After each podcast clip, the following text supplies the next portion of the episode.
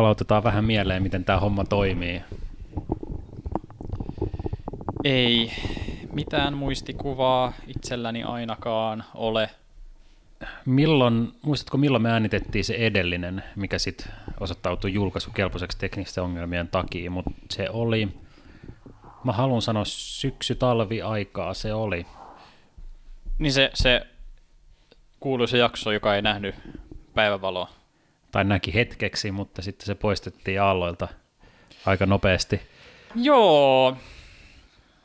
Mä, niin, jos sanoit, että se oli syksyllä, niin sitten se varmaan oli. Se oli pimeät aikakautta ainakin. Syksy, syksy talvi.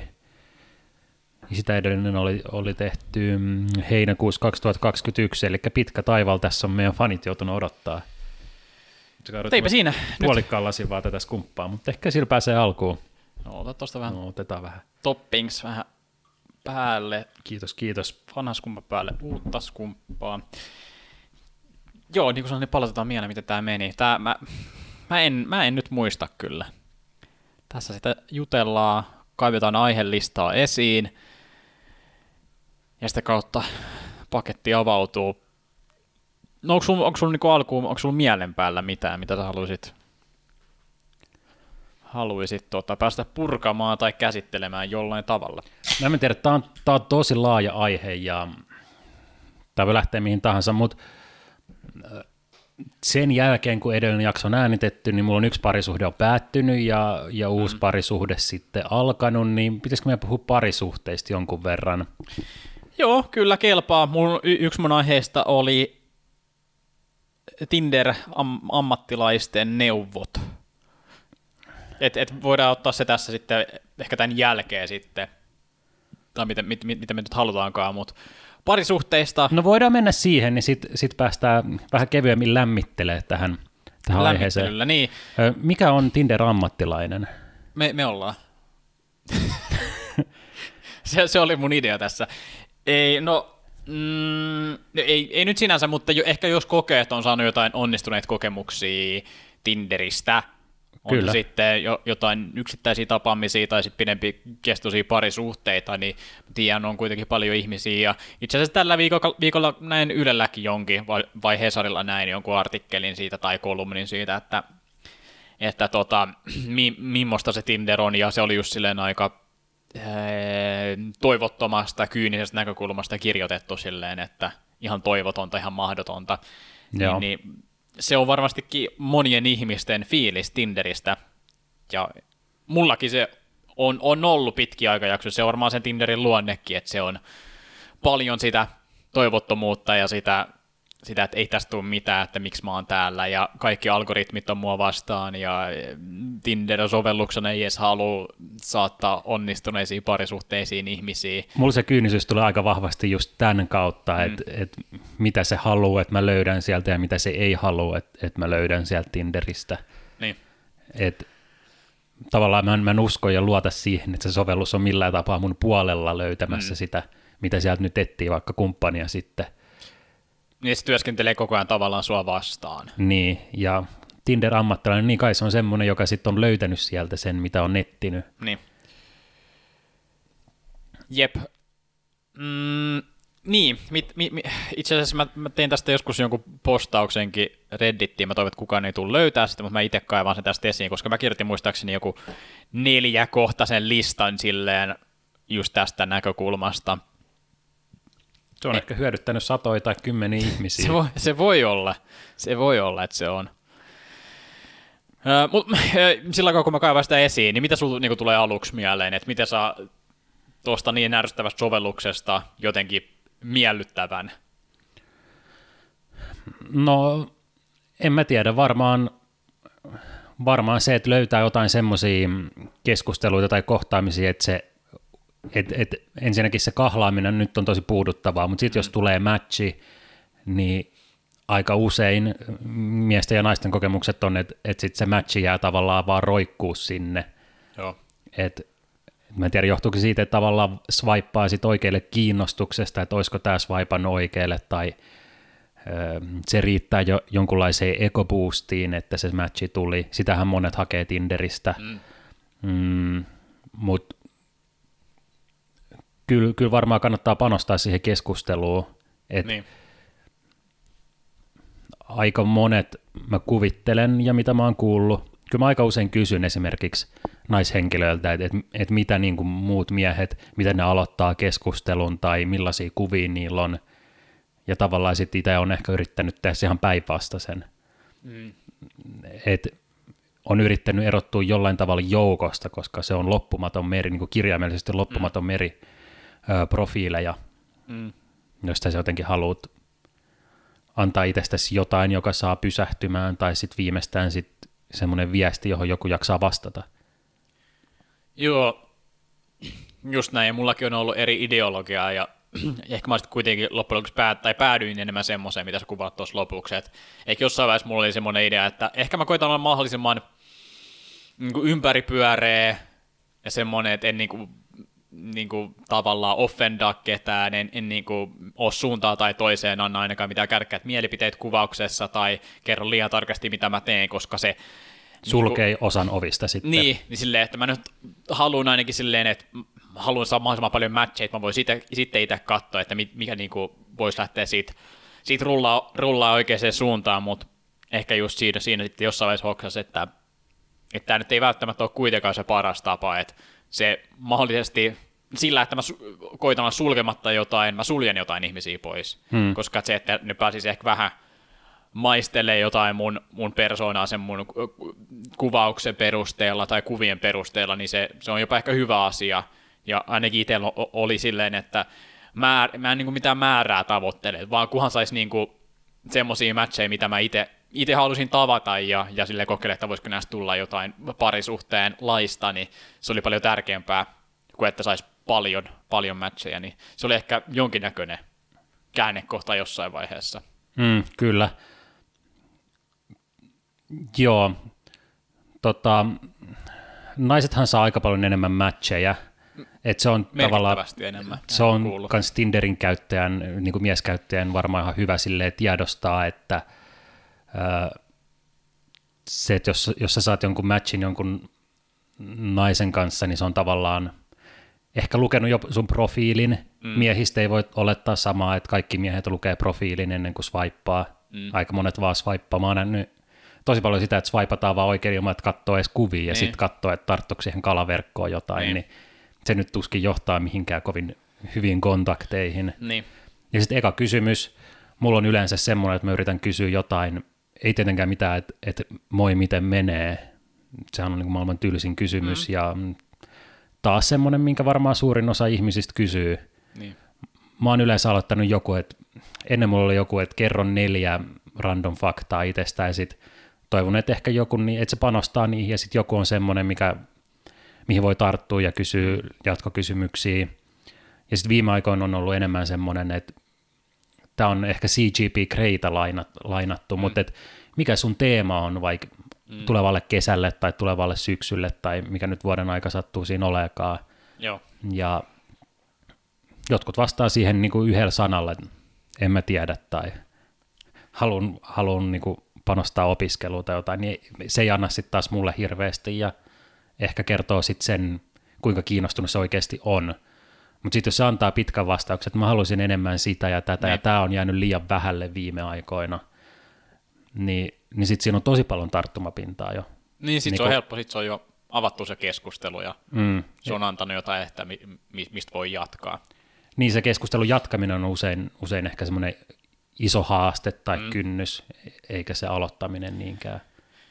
Joo, no noi on hyviä, että just totta kai se, että kun sä haluat erottua joukosta, niin et sä nyt voi, et sä nyt Herran Jumala voi aloittaa sillä moi mitä kuuluu tai mitä pahempaa vaan moi tai hei, niin kuin, mm. mit, mitä sä toivot, että sä saat, että se vastaa siihen hei ja no sit sun pitää kuitenkin aloittaa alusta se ja kuitenkin sit jossain vaiheessa kysyy jotain oikeeta, Ni, niin se on varmaan ehkä parasta ja en mä, no, noi, noi hyvin mitä sä ehdotit ja ei tähänkään mitään yhtä oikeat vastausta ole, mutta ehkä kannattaa heittää joku mielenkiintoinen kysymys, joka saa, saa sen toisen puhua itsestään, niin se on ainakin tosi helppo, helppo aloitustyyli. Et ei sitäkään kannata varmaan ylimiettiä, mutta kunhan sä nyt teet, niin kun heti droppaa itseäsi siinä kynnyksellä, että sä et edes pääse niinku ovesta sisään, että sä jäät koputtaa sen, että sä pääset niinku edes avaa sen oven hmm. ja saada, saamaan jonkun vastauksen, niin se on, se on varmaan, mistä on hyvä ainakin aloittaa. Ja se voi olla just noita, ja mitä mä itse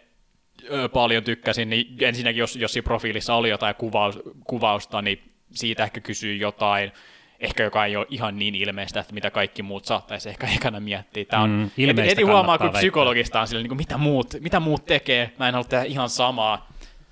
Siinä määrin näitä neuvojakin on vähän ironista sinänsä antaa. Mm, mutta tavallaan se on jollain tapaa varmaan aika biologista ja eläimellistä silleen, niin. Kumppanin haussa sun tehtävä on tavallaan olla parempi ehdokas ja kiinnostavampi mm. ehdokas kuin ne, ketkä muut siinä on jonos vierellä. Et niin. Ja ihmisillä se on tota, eikä, eikä sitä, että kaksi urosleijonaa taistelee kuolemaan asti. Mm. Ja positiivista on, että melko, ainakin mä uskon, että melko pienellä effortilla voi niinku, ainakin sen ensimmäisen esteen ylittää, että sä pääset niinku ekasta niinku, niinku yli niinku huonoimman viidenkymmenen prosentin, jos niin voi sanoa. Mm. Et se on ehkä helpointa. Miten itse siinä profiilissa tai profiilikuvissa, tai niin, mitä, mieltä, mitä mieltä saat niistä, että mihin niissä pitäisi keskittyä tai mihin ei?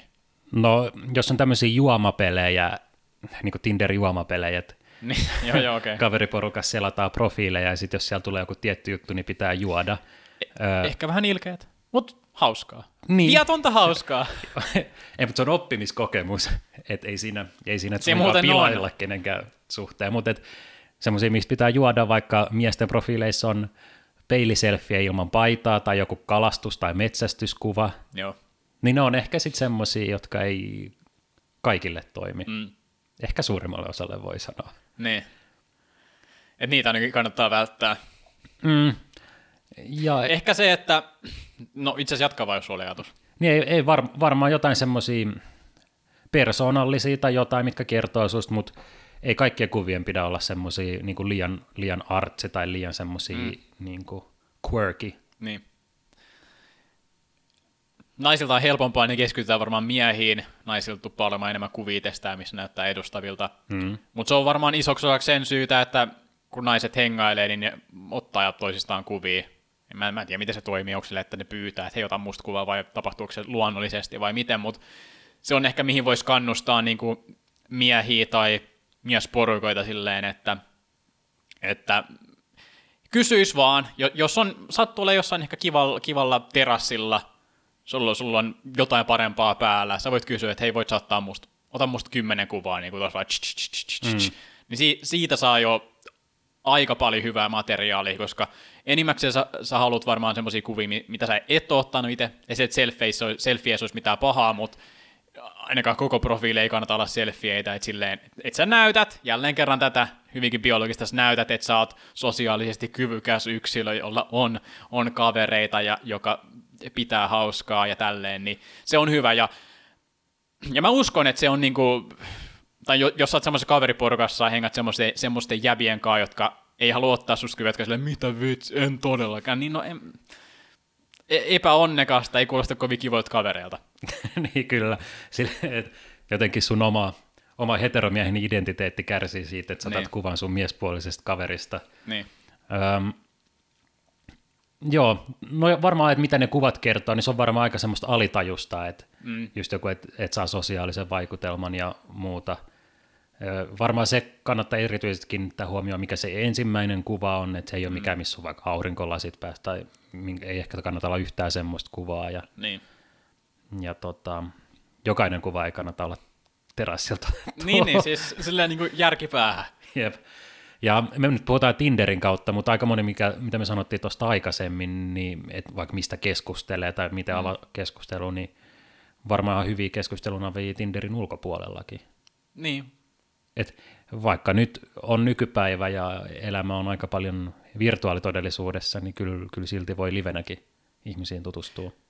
Kyllä. Ja, ja samat, samat pätee, ainakin jossain määrin. Mm, kyllä. Mä voin käydä tätä, tämän listan läpi. Vaikka, ää, mä oon antanut täällä, no tää nyt oli sen jälkeen, kun satuin löytämään nykyisen kumppanini Tinderista, niin ei ollut ihan heti sen jälkeen, mä haluaisin katsoa eka, että en mä nyt niin ihan heti anna neuvoa silleen ja sitten yhtäkkiä mut jätetään seuraavana päivänä, mutta Tämä oli vähän sen jälkeen.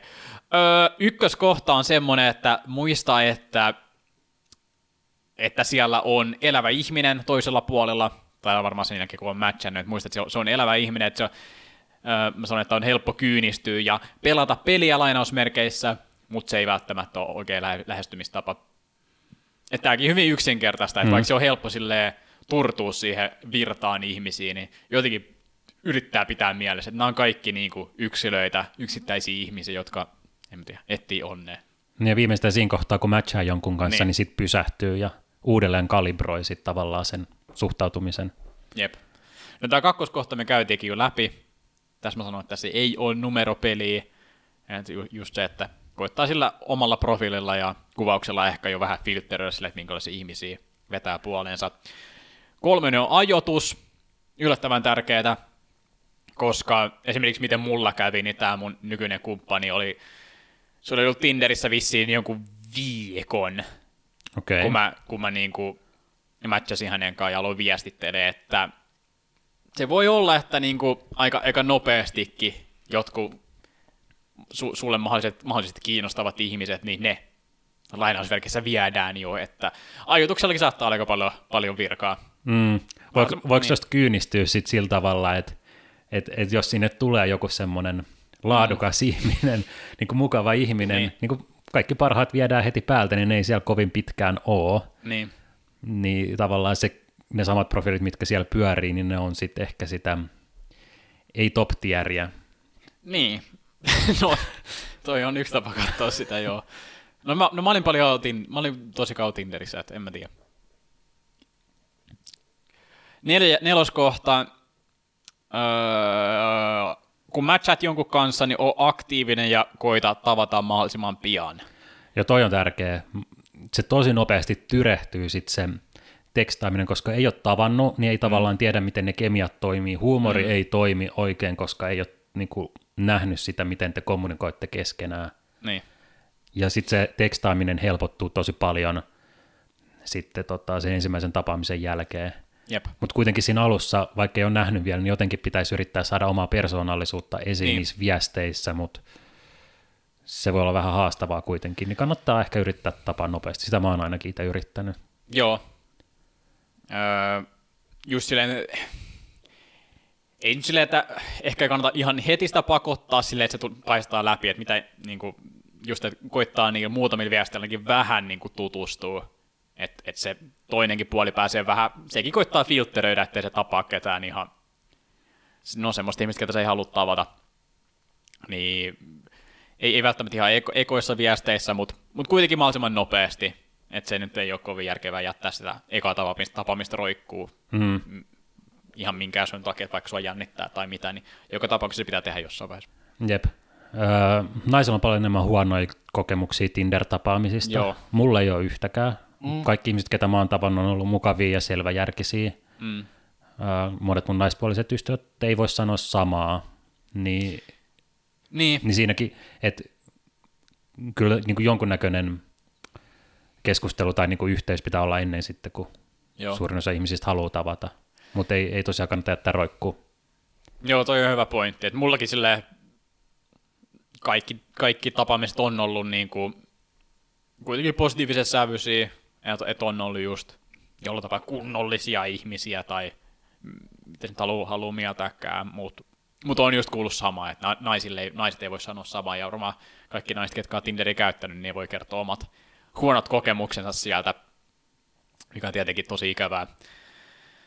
Öö, viimeinen kohta on, itse asiassa aha, tämä onkin aika hyvä, mennään vähän filosofileiseksi, mutta ole ehkä voi sanoa, koita olla onnellinen ihminen ennen kuin yrität tavata jotakuta. Et vähän silleen, että työstä itteesi ennen kuin, niin kuin koitat niin kuin etsiä onnea ehkä niin kuin toisen ihmisen kautta. Niin kuin mm. käy järkeä, että niin kuin sun pitää itse olla hyvässä paikassa elämässä ennen kuin sä oot valmis. No, tässä tapauksessa mä puhun niin kuin parisuhteesta, ehkä jostain pidempikestoisista. Niin jos ei sulla ole kaikki asiat kondiksessa, niin toki sä voit siltikin tavata jonkun ihmisen, mutta se on todennäköisesti helpompaa, jos sulla on silleen, jos sä oot jo valmiiksi onnellinen sun elämässä ja sulla menee asiat muuten hyvin, niin sit se on helpompi tuoda siihen joku muu. Mm. Sun pitää olla valmis rakkaudelle ennen kuin sä voit löytää sen. Niin. Niin. Se on, se on tietenkin tosi ikävä, ja, koska on mäkin ollut semmoisessa tilanteessa mun elämässä, milloin en voi sanoa, että on niinku erityisen onnellinen tai että et, et kaikki niinku, jotkut mun kriteerit täyttyy, mitä mä haluaisin, niinku, että mun elämässä menisi hyvin. Ja silloinkin mä oon kyllä halunnut löytää rakkautta, mm. löytää ehkä kumppanin, mutta ehkä silloin se oli kyllä vaikeampaa. Jos, jos niinku konkre- konkreettisesti miettii, niin vaikka silloin kun on ollut työtön, niin on muuten aika vaikeata. Koska, mm, varmasti joo. Niin, niin, no joo, kuitenkin. Öö, onko se tämän nykyisen kumppanin lisäksi, kuinka, tai onko sulla niinku aikaisempia parisuhteita, jotka on lähtenyt Tinder-tutustumisesta? Mulla on, mulla on useampi, joo.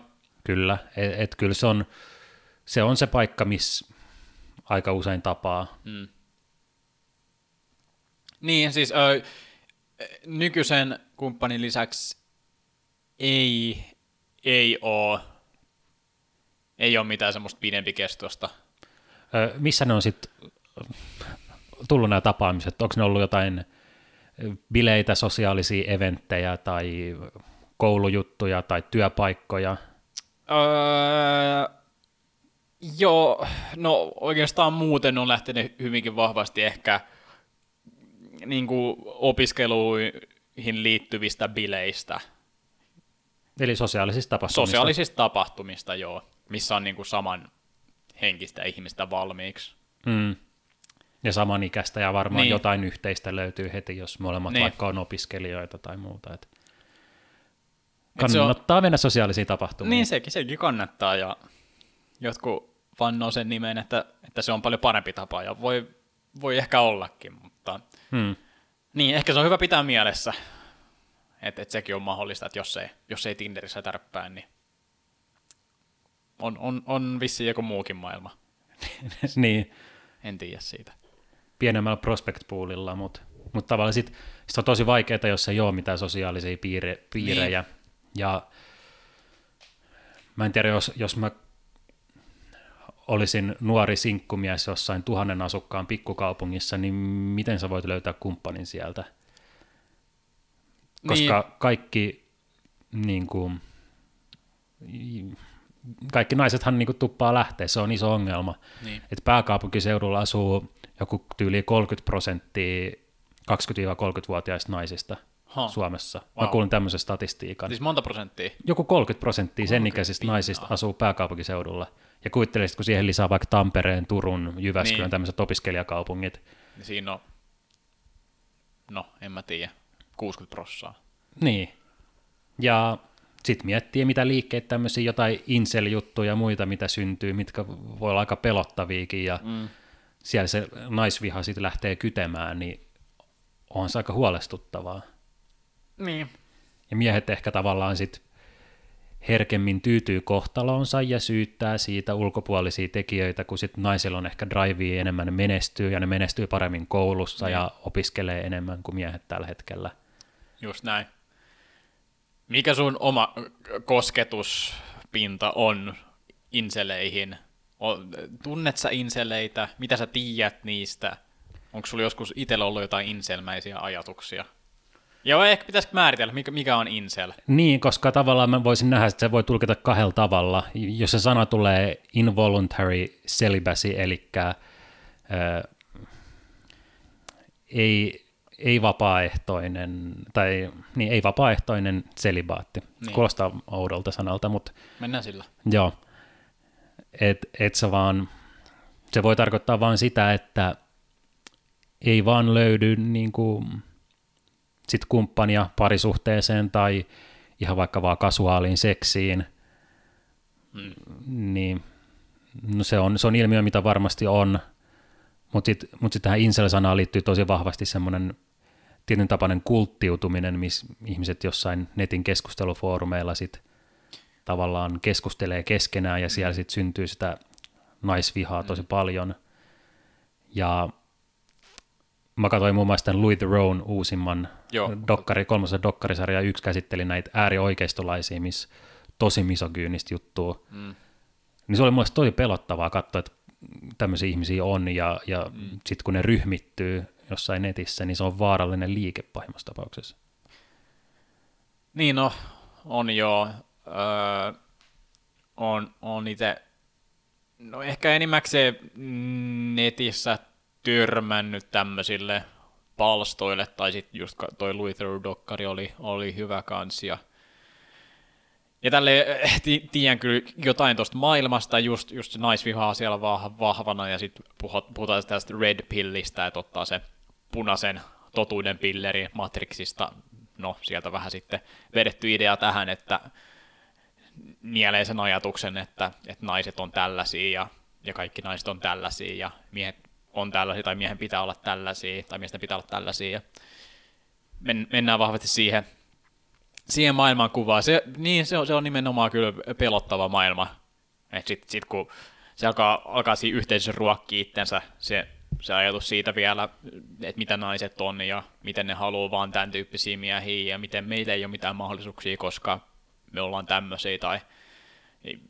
Ja sitten sit, kun sit tulee semmoista luovuttamista. Ja ehkä se, mikä sit varmaan yhdistää paljon näitä miehiä, on silleen, että ei just ole, ei just ole niinku mitään oikeastaan järkeviä tulevaisuuden odotuksia tai toiveita tai mitään semmoista selkeää polkua elämällä. Ja... Mm, et, et muutkaan osa-alueet ei, ei ole kunnossa sitten kuin pelkästään vaikkapa tämä parisuhdepuoli. Niin, että se on semmoinen, tulee sitten siitä, en mä tiedä tuleeko sitten oireena vai, mutta ei, ei, ei, niinku, ei ole semmoisia inseleitä, joilla niinku elämä hymyilee ja kaikki menee hyvin ja tälleen. Mm. Öö, jep. Ja se on... No kuitenkin nainen, joka haluaa seksiä, niin sen on aika paljon helpompi löytää sitä mm. kuin miehen, joka haluaa, mutta ei sitten vaan syystä tai toisesta saa tai, mm. tai löydä niin kuin kumppania siihen. Mm. Siinä on aika paljon valtaa sit naisilla. Mm. Ja sitten va- valta tietyllä tapaa luo just semmoisen asetelman, mikä, mikä sitten ehkä myös ruokkii jollain tavalla ja häiritsee tosi paljon näitä näitä ihmisiä ja niin. Tavallaan se on vastoin sitä niiden koko ajattelua. Et, et. Niin. Mä en tiedä jotenkin, mitä enemmän ne alkaa uskoa siihen, niin sitä enemmän se niinku tulee vaan jotenkin todeksi. Eikö sille usein, usein mene niin. Tälleen? Et sille sen jotenkin, jos pystyisi iskostaa näiden, näiden miesten päähän silleen sen ajatuksen, että mä tiedän, tää on, aika, aika, tää on tosi vaikea ajatus niille ihmisille, mutta naiset on ihmisiä. Et se, se on tosi vaikeaa, että niin kun ne tekee siitä jotenkin niin vaikeaa ja monimutkaista, kun ne, kun ne vaan unohtaa niin kun sen vaan, että nekin on niin kun ihmisiä ja ne, ne niin kun haluaa niin kun about samoja asioita kuin, kuin miehetkin haluaa ja ne on yksilöitä, naisia on paljon erilaisia luonnollisesti. Hmm. Niin jotenkin kaikki tämä, tämä unohtuu ja ne, ne kohtelee niitä ihan eri tavalla.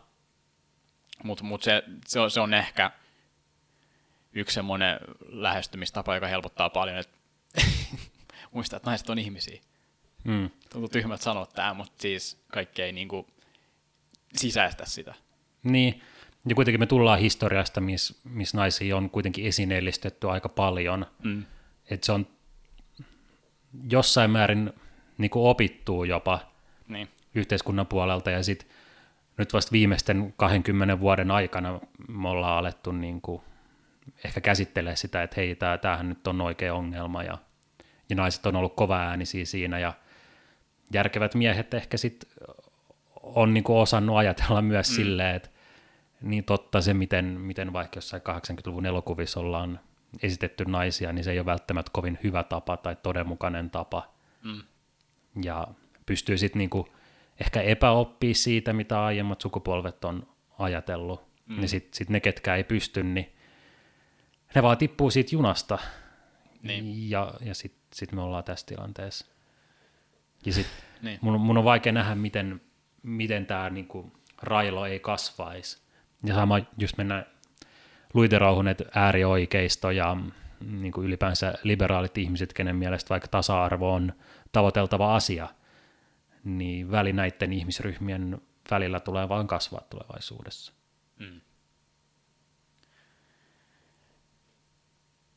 Se on surullista.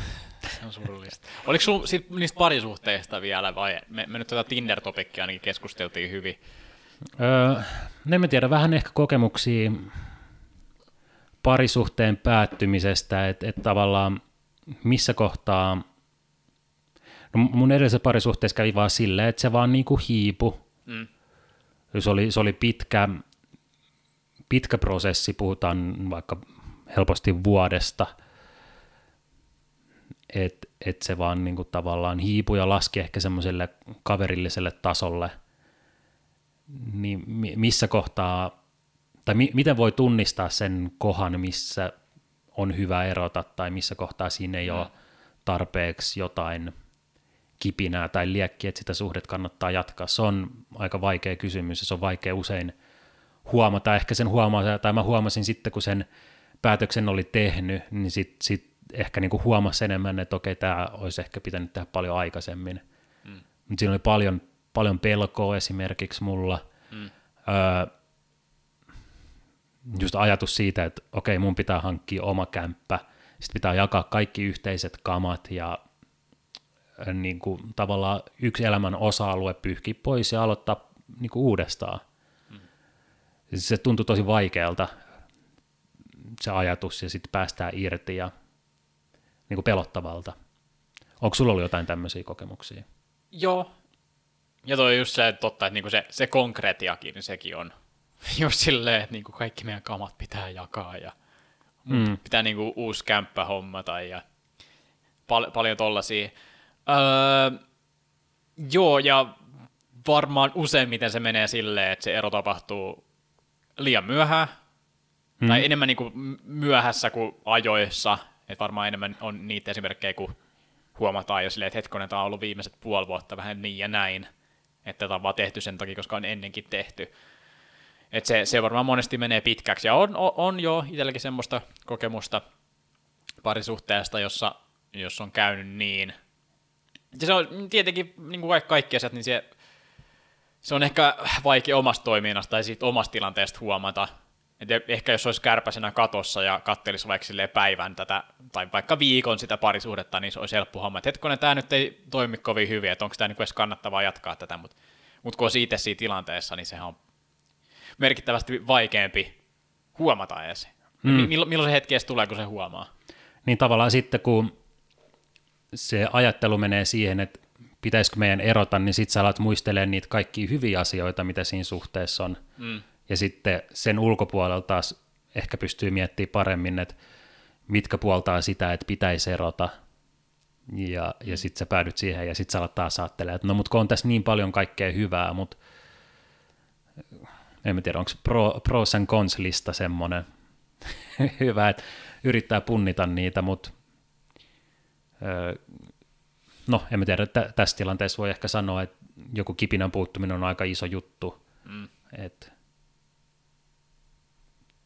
sitten sit jos huomaa olevansa parisuhteessa kämppiksen kanssa ja kaverin kanssa, niin mm. sitten se ei ehkä ole se loppuelämän ratkaisu.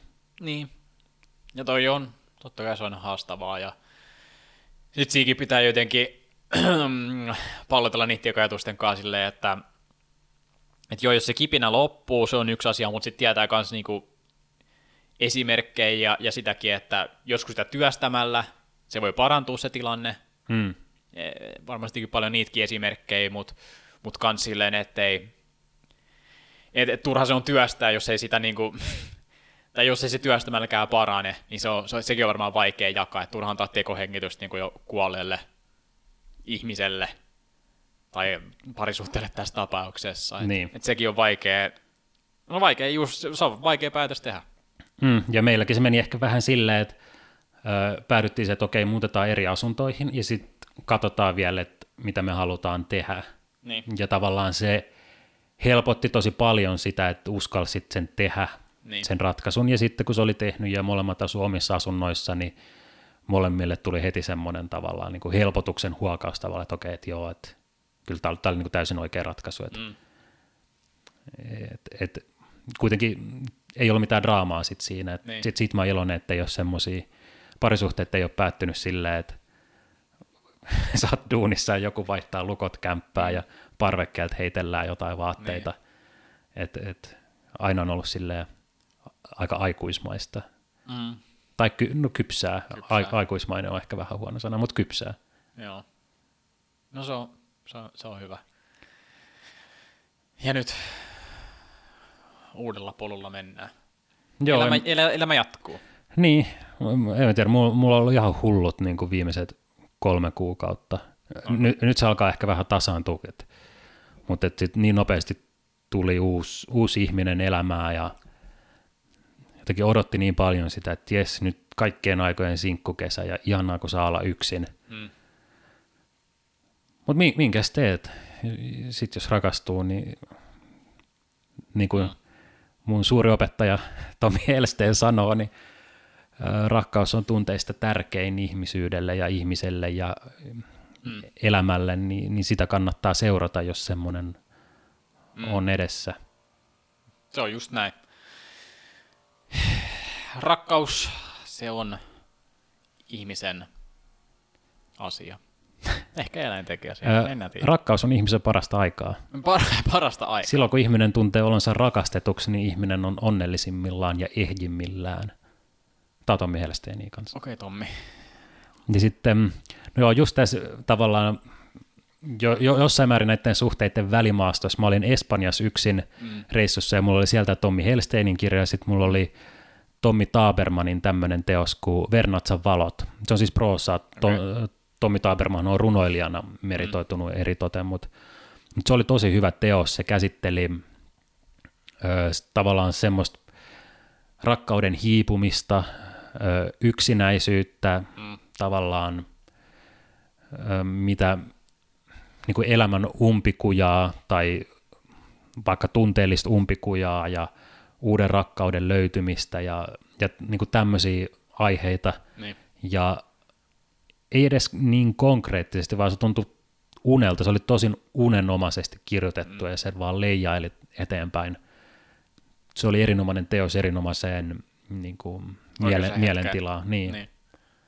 Et en mä tiedä, ei se olisi ehkä antanut niin paljon mulle, jos mä olisin lukenut se johonkin toiseen aikaan, mutta öö, eron rakastumisen hetkellä voi olla aika hyvä teos. Voin, voin suositella, jos Jos semmoinen aika koittaa, niin siihen voi tarttua. Okei. Okay. Jos olette siinä tilanteessa, niin Tommi. Tommi lukuun tai Tommit lukuun. Mm, kyllä Suomella on näitä Tommeja. Tommy Tabermann, Tommy Hellsten. Joo, si- si- siitä. Ei kolmatta tähän listaan.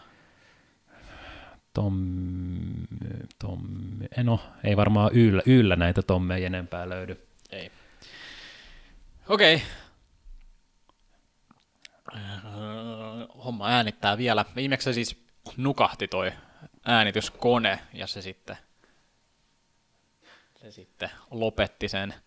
Mutta nyt äänitys on vielä päällä ja voidaan mennä seuraavaan aiheeseen. Mitäs täältä listalta löytyykä se on? Se on. No mulla on yksi aihe. Oh, okei, okay, anna tulla. Öö, koska mulla on aasinsiltakin nyt. Aha. Nyt kun mun elämä on ollut vähän semmoista sekavampaa, tai no oli, oli silloin helmi-maaliskuussa, niin mä aloitin mun syntymäpäivänä ensimmäinen kolmatta, kiitos onnitteluista, päiväkirjan kirjoittamisen. Mm-hmm. Ootko sä harrastanut kyseistä toimintaa?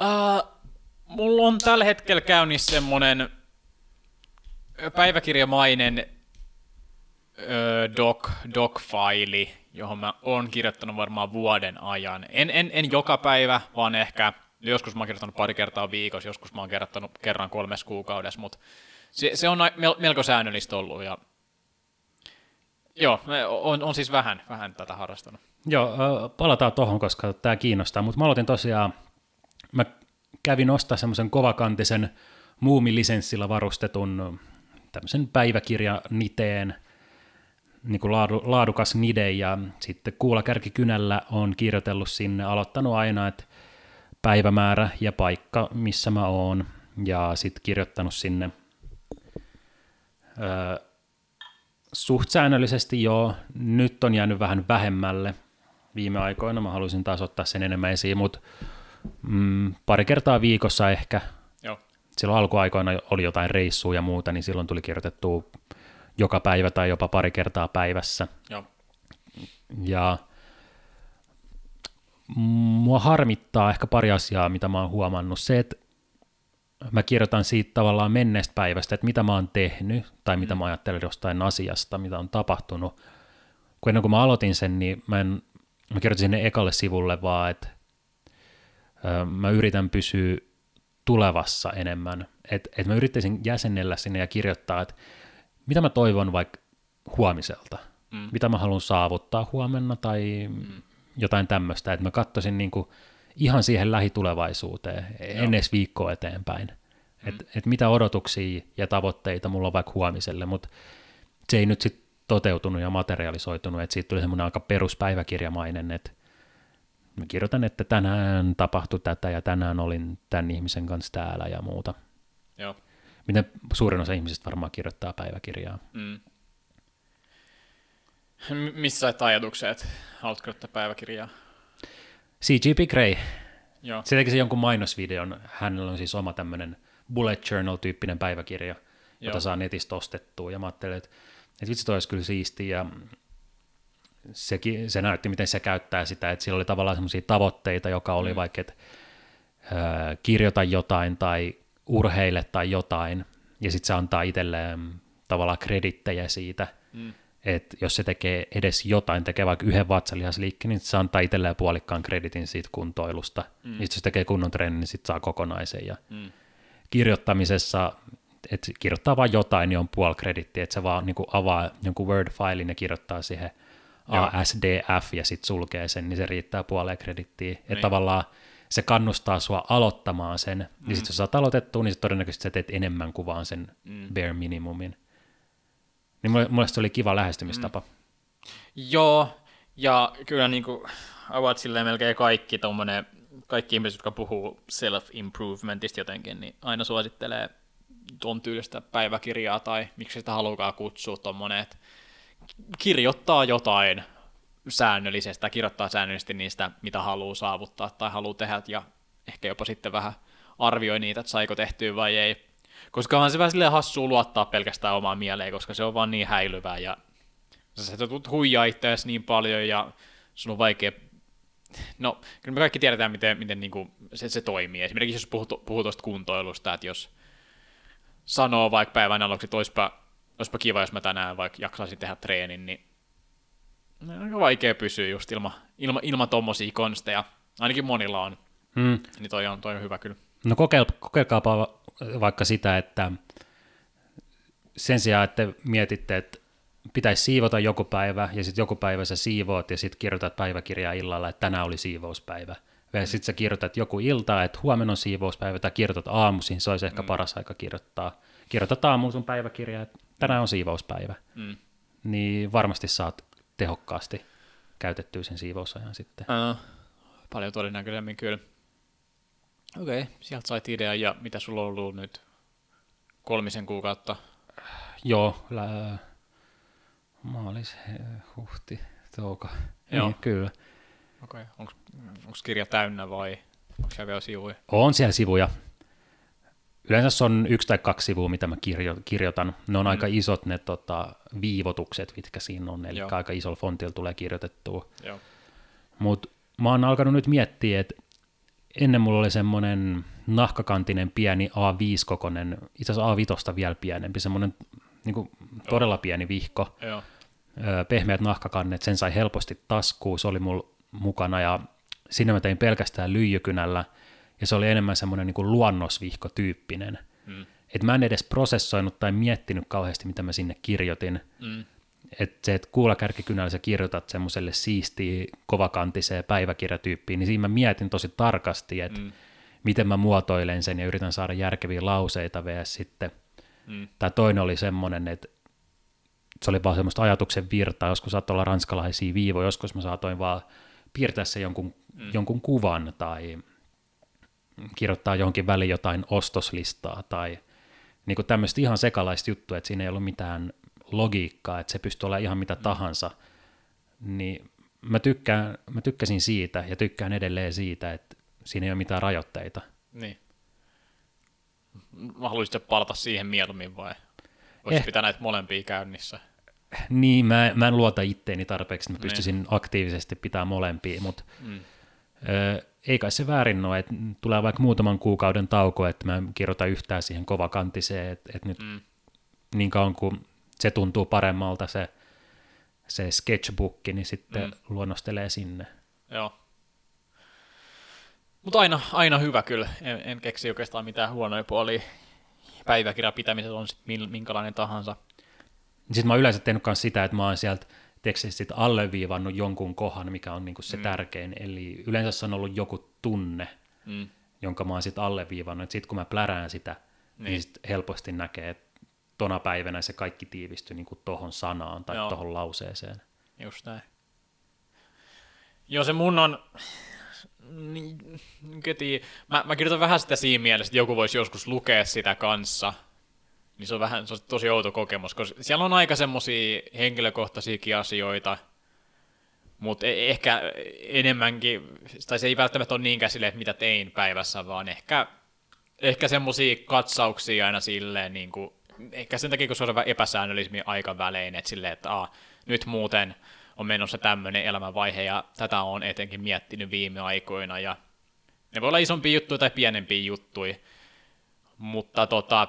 Ehkä vähän kiinnostaa semmoinen ajatus, jo, niin kuin tavallaan, no en mä tiedä, mä pidän itseäni mitenkään kovin hyvänä tommosena kirjoittajana, tommosen äh, vähän niin kuin about proosallisena kirjoittajana, en usko, että on erityisen hyvä, mutta mä niin kuin haluaisin lukea semmoisia kirjoja, niin kuin, niin kuin semmoisilta vaikka, vaikka nuorilta miehiltä, jotka kertoo vaikka vähän, vähän silleen ajatuksellisesti niiden, niiden elämästä ja päivistä ja vähän niin kuin päiväkirjamaisesti. Hmm. Mutta ehkä enemmän silleen, että just, et, et, et ei välttämättä ole ihan silleen, että mitä tein päivässä, ei semmoista listaa, vaan silleen, että mit, mitä on ajatellut, ja aa, mä oon muuten tätä mieltä deittailukulttuurista, tai tätä mieltä rap-musiikista, ja tätä mieltä heavy-musiikista, silleen semmoisia kevyt aiheisia, proosallisia, vähän päiväkirjamaisia tuotoksia, että jotenkin mä haluaisin lukea semmoista, niin sen takia mä kirjoitan jotain vähän sinne päin. Mm, toi... Kun mulla ei oikein tule mieleen tommosia kirjoja. Mm, joo, ei, ei. Tuo on aika arvokasta materiaalia sit. Mm. Ö, vähintään sulla itselleen sit tulevaisuudessa. Niin. Että et oispa nyt käsissä semmoinen, että mitä, mitä me oltaisiin kaksikymmentävuotiaana ajateltu niin. jostain rap-musiikista. Mm. Mä voisin sanoa, että mä olisin kirjoittanut sinne aika negatiivista niin. juttua. Ja, niin, mutta se olisi kiinnostavaa. Ja mitä on ajatellut deittielämästä silloin, kun mun deittielämä ei vaikka ollut vielä alkanut ikinä mm. kunnolla. Joo, se mitä mä en ole tehnyt, niin mä en ole vielä lukenut mun edellisiä kirjoituksia. Se, se on niin ihan super kyllä jännittävää, että mä en, tuntuu tosi vaikealta ajatellakaan, että lukisi sitten. Mm. Vaikka jotain puoli vuoden takasta. Varmaan, varmaan mitä enemmän siinä niin sanotusti vettä virtaa välissä, niin sitä, niin. sitä parempi se on sitten. Tai mm. kivempi palata, kun niin. ne ei ole liian läsnä. Jep. Toi on kyllä hyvä lähestymistapa. Toi on, toi olisi tosi kiva lukea niin kuin eri, eri ikäisiltä ja eri puolilta Suomea tai maapalloa, jotain ton niin. tyyppisiä tekstejä. Jep. Öö, mä mietin, että toi on vähän, vähän joku blogityyppinen, mitä kaksituhattaluvun alussahan oli paljon blogeja. Mm. Joo. Ni, niin siellä voi olla, jos jostain löytäisi tai osaisi etsiä jotain semmoisia kullanarvoisia aikakapseleita jostain, mm. joka nyt on jo vaikka kolmekymppinen tai jotain, niin... niin. Niin, varmaan voisi mitä se on ajatellut kaksikymppisenä? Varmaan voisi löytyä.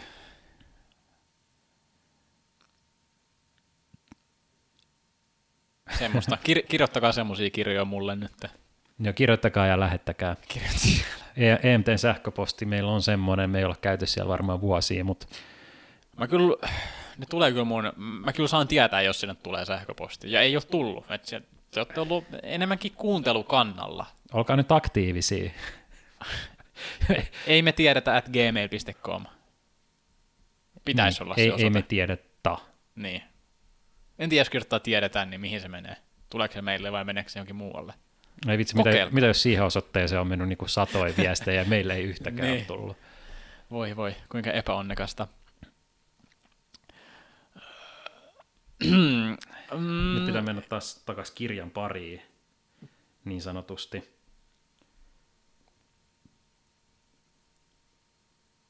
Mitä kirja kertoo? No mulla on yksi aihe taas. Anna, anna tulla, anna tulla. Öö, tää on vaan yksi sana tää aihe ja lähdetään niin. siitä avaa sitä. Eskapismi. Joo.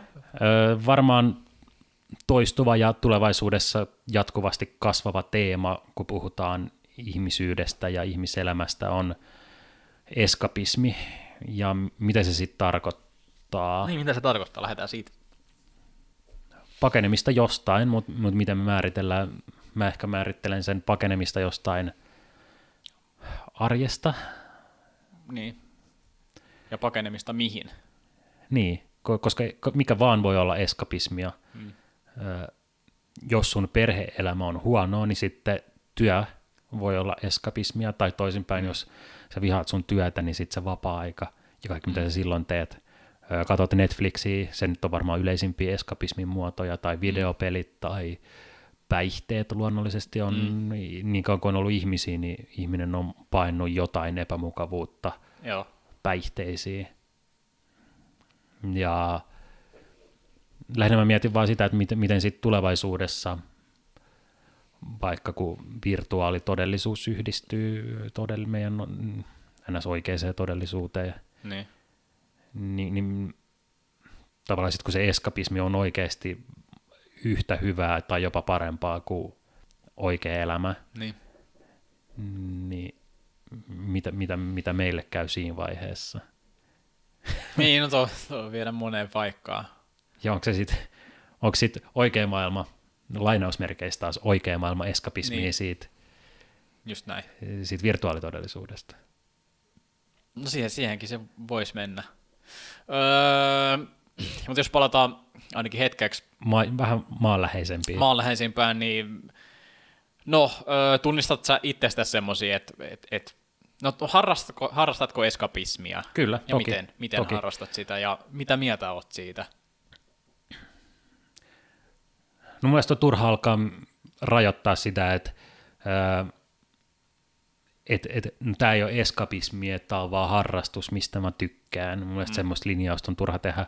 Mutta esimerkiksi joku videopeli, vaikka Red Deadin maailma on semmoinen, mikä on mm. mulle eskapismi, että silloin kun mä pelaan, mä yleensä varaan siihen muutaman tunnin mm. ja laitan puhelimen niin kuin äänettömälle ja silleen, että mä en halua keskittyä seuraavan kahden kolmen tunnin aikana mihinkään muuhun kuin vaan siihen maailmaan, mitä tämä taideteos mulle tarjoaa. Mm.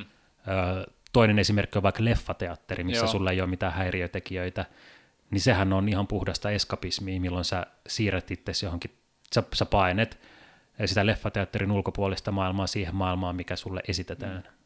Joo, toi mulla tuli itse asiassa heti mieleen, kun sä puhuit Red Deadistä, niin että haluat eristää itse siihen maailmaan, niin jo tuli leffateatterit mieleen, että se on ehkä y- y- yksi helpoimmista paikoista siihen, ainakin tällä hetkellä.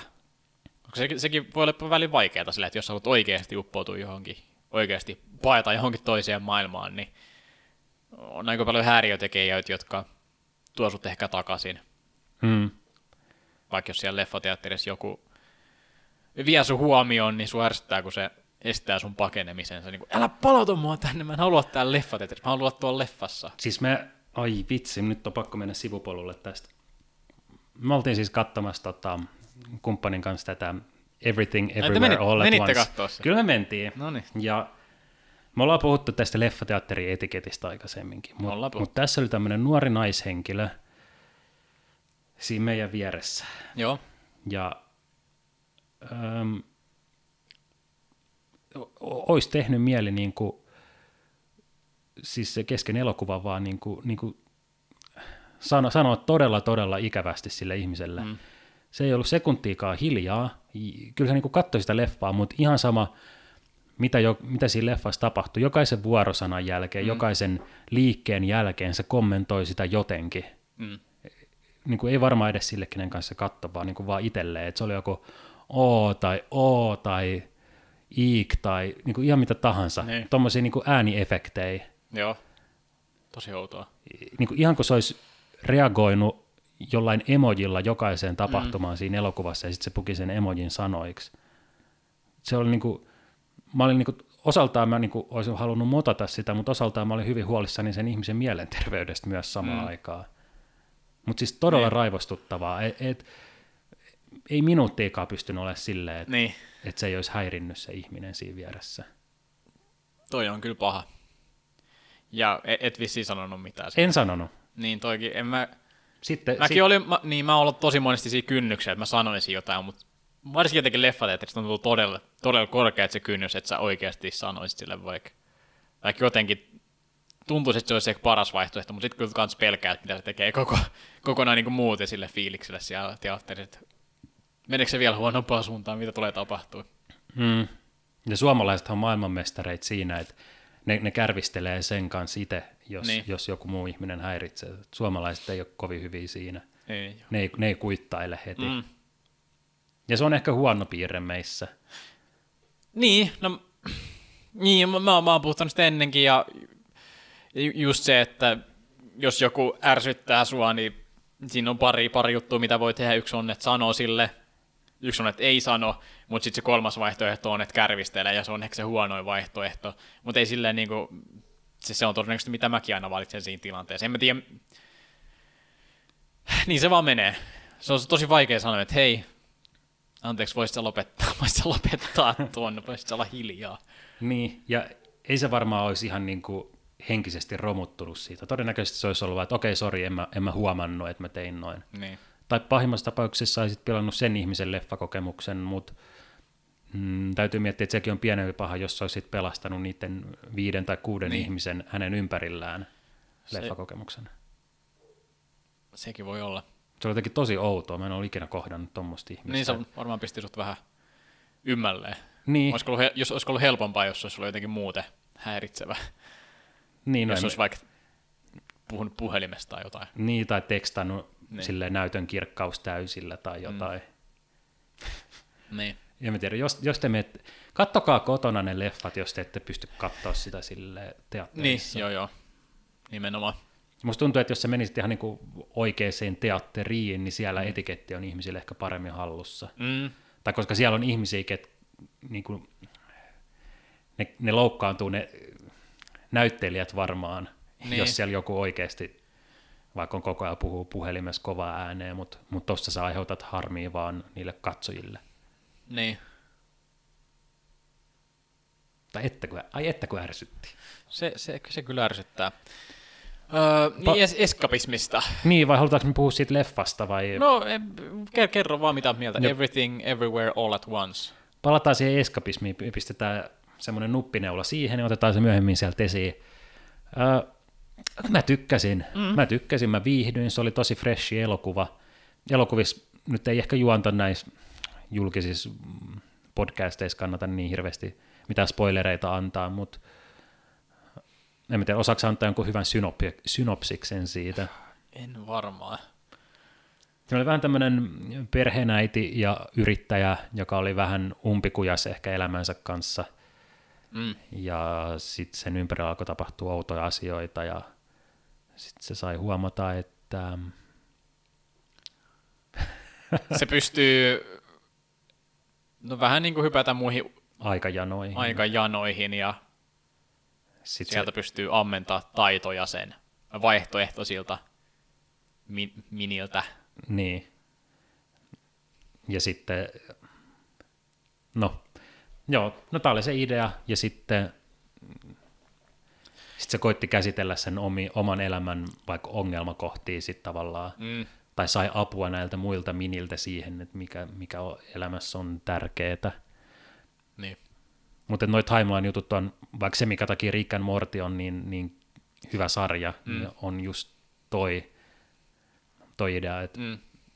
sitten jos on loppumaton versio susta, itsestään niin. muissa todellisuuksissa, niin y- sitten kun sä ymmärrät sen, että millään ei oikeasti ole mitään väliä, niin, niin, niin miten sä pystyt jatkaa elämää sen jälkään? Niin, toi on, toi on vertausta Rick and Morty, mutta mut tää leffa vetää aika eri, eri ikään kuin johtopäätökset siitä. Tai jos Rick and Morty, se menee siihen nihilismiin ja silleen, että kun millään ei ole mitään väliä, niin miksi tehdään mitään, miksi miksi niinku yrittää olla onnellinen, niin kuin tämä Everything Everywhere All at Once, se on sitten, se valitsi sen vähän epäkyynisemmän suunnan, just sen kautta, että jos millään ei ole mitään väliä, on loput, loputon määrä aikajanoja ja universumeita. Mutta sitten se, se kuitenkin valitsi sen, että lopulta me itse niin. valitaan ne merkitykset niin, ja niin, lu- luodaan ne merkitykset niin. meidän elämälle. Mm. Ja se, se on, vaikka ei me aikajanoilla hypitäkään, mutta se on hyvä muistuttaa itteensä, että se, sä annat itse sen merkityksen omalle elämälle, että mit, mm. mitkä asiat on sulle tärkeitä, niin keskity niihin mm. ja, ja löydä sitä kautta niin kuin onnellisuutta esimerkiksi. Niin. Niin toi ylipäätään jännä toi, koska tavallaan mä oon just sitä mieltä, että millään ei ole mitään väliä, mutta mut jotenkin kans mun mielestä se, niin kuin sen kää, kolikon kääntöpuoli on, ja sä voit heiluttaa sitä kolikkoa paljon sun käsissä, on silleen, että jos vaikka millään ei ole mitään väliä, niin tavallaan kaikella on myös väliä. Hmm. Et se, se on paradoksi. Niin se on aika häilövä se ero kuitenkin mun mielestä, että et vaikka just silleen mäkin voi miettiä, että vitsi, mä oon niinku mitätön tämän universumin koossa, ja niinku loppujen lopuksi millään mitä mä teen ei ole väliä, mutta sit kans niinku mun mittakuvassa on, on väliä, et, et, ja, ja mä, mä pystyn löytämään sitä merkitystä eri asioista, ja vaikka mä koen vaan sen merkityksen, niin no se riittää mulle, että mä, mä oon vaan mä, ja se, se, se riittää kanssa. Mm. Ja tavallaan, no... Ison haasteista välillä miettiä, että miten löytää oikeassa, tai miten ottaa oikeassa suhteessa omaan elämään sitten vaikka hedonismia, mm. että kuinka itsekäs sä voit olla ja kuinka paljon sun pitää miettiä sit muita ihmisiä, jos tavallaan millä ei ole mitään väliä, tai mm. sä et voi pelkästään miettiä muita, et koska sä oot kuitenkin aika paljon vastuus sun omasta onnellisuudesta ja sun omasta hyvinvoinnista. Mm. Sun pitää tehdä asioita sua ittees varten, että mm. sä voit olla onnellinen, öö, mutta sä et myöskään voi olla itsekäs vaan sen takia, että no ei täällä ole mitään väliä, millään ei ole mitään väliä. Niin. Niin varmaan siinä on haasteet. On. Siin, siinä on. Mm. Et kun kukaan, kukaan ei voi olla täydellinen ja tavallaan, no me puhuttiin ennen kuin me aloitettiin lähetys, niin vaikka me katsottiin Ascension-nimistä dokumenttia Yle Areenasta.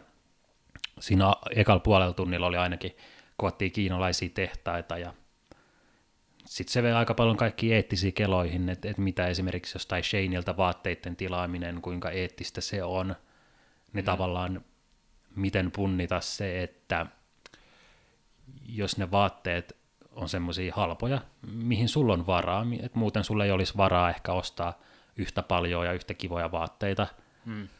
ja ne vaatteet tuo sulle paljon mielihyvää, niin kuinka paljon sä oot valmis maksaa siitä sit tavallaan moraalissa. Niin.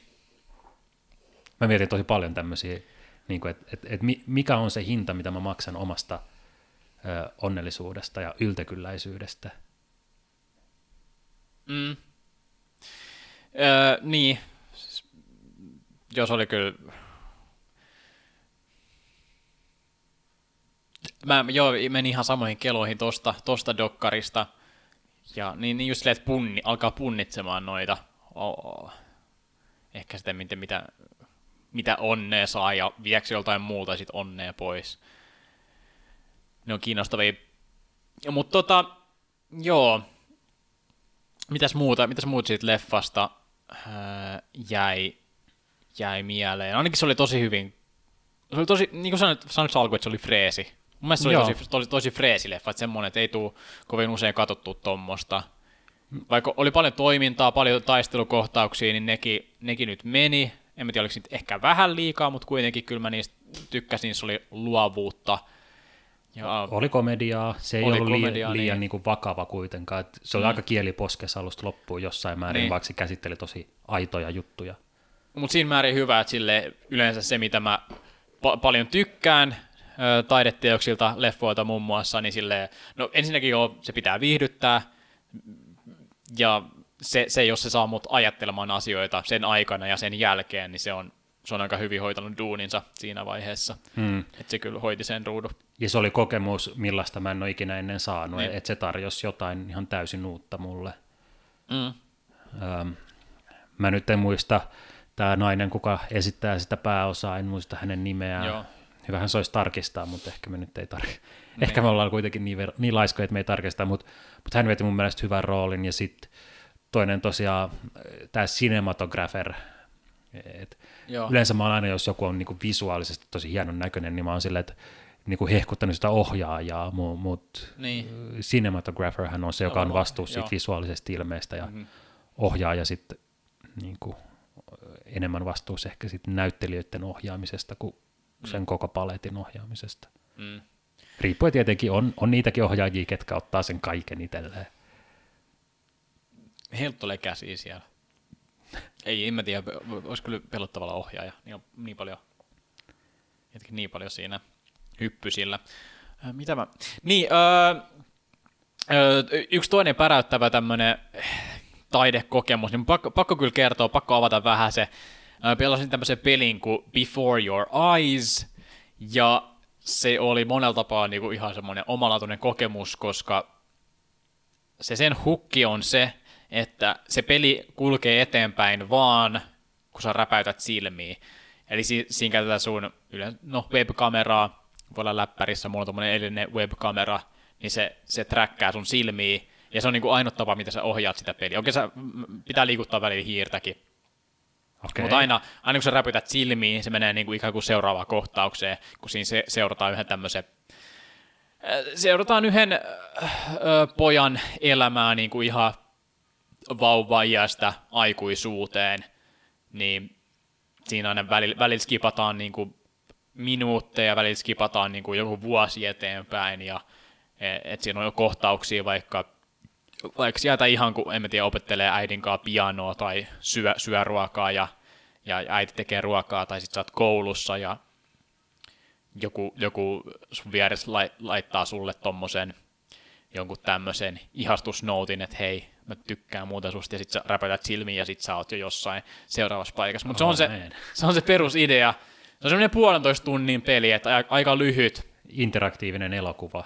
Interaktiivinen elokuva, aika, aika hyvin sanottu. Ja, öö, no, se tarinakin oli tosi koskettava. En viitti liikaa siitä puhua, koska se suosittelen, suosittelen kokemaan, jos yhtään kiinnostaa tämmöinen idea. Mutta kosketti kyllä sy- syvällisesti mua.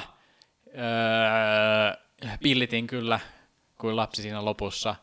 Mä, mä laitoin mun kumppaninkin pelaamaan sen, mutta hän, hän ei pillittänyt, joten reaktiot saattaa vaihdella okay. ihmisestä riippuen, mutta ainakin mulle se hittasi tosi kovaa, ja varsinkin loppukliimaksi oli sellainen, että, että et se, se, se, sekin sai ajattelemaan omalla tavalla ja imeytymään ihan, ihan täysin siihen kokemukseen, ja ehkä tämäkin menee siihen eskapismi-aiheeseen aika hyvin, koska sen aikana mä en niin kuin ihan hirveästi miettinyt, että, että mä, mä istun nyt himassa ja nyt on keskiviikkoilta ja huomenna on töitä. Et ei, ei, ei käynyt mielessäkään, vaan mä olin siinä maailmassa ja hmm.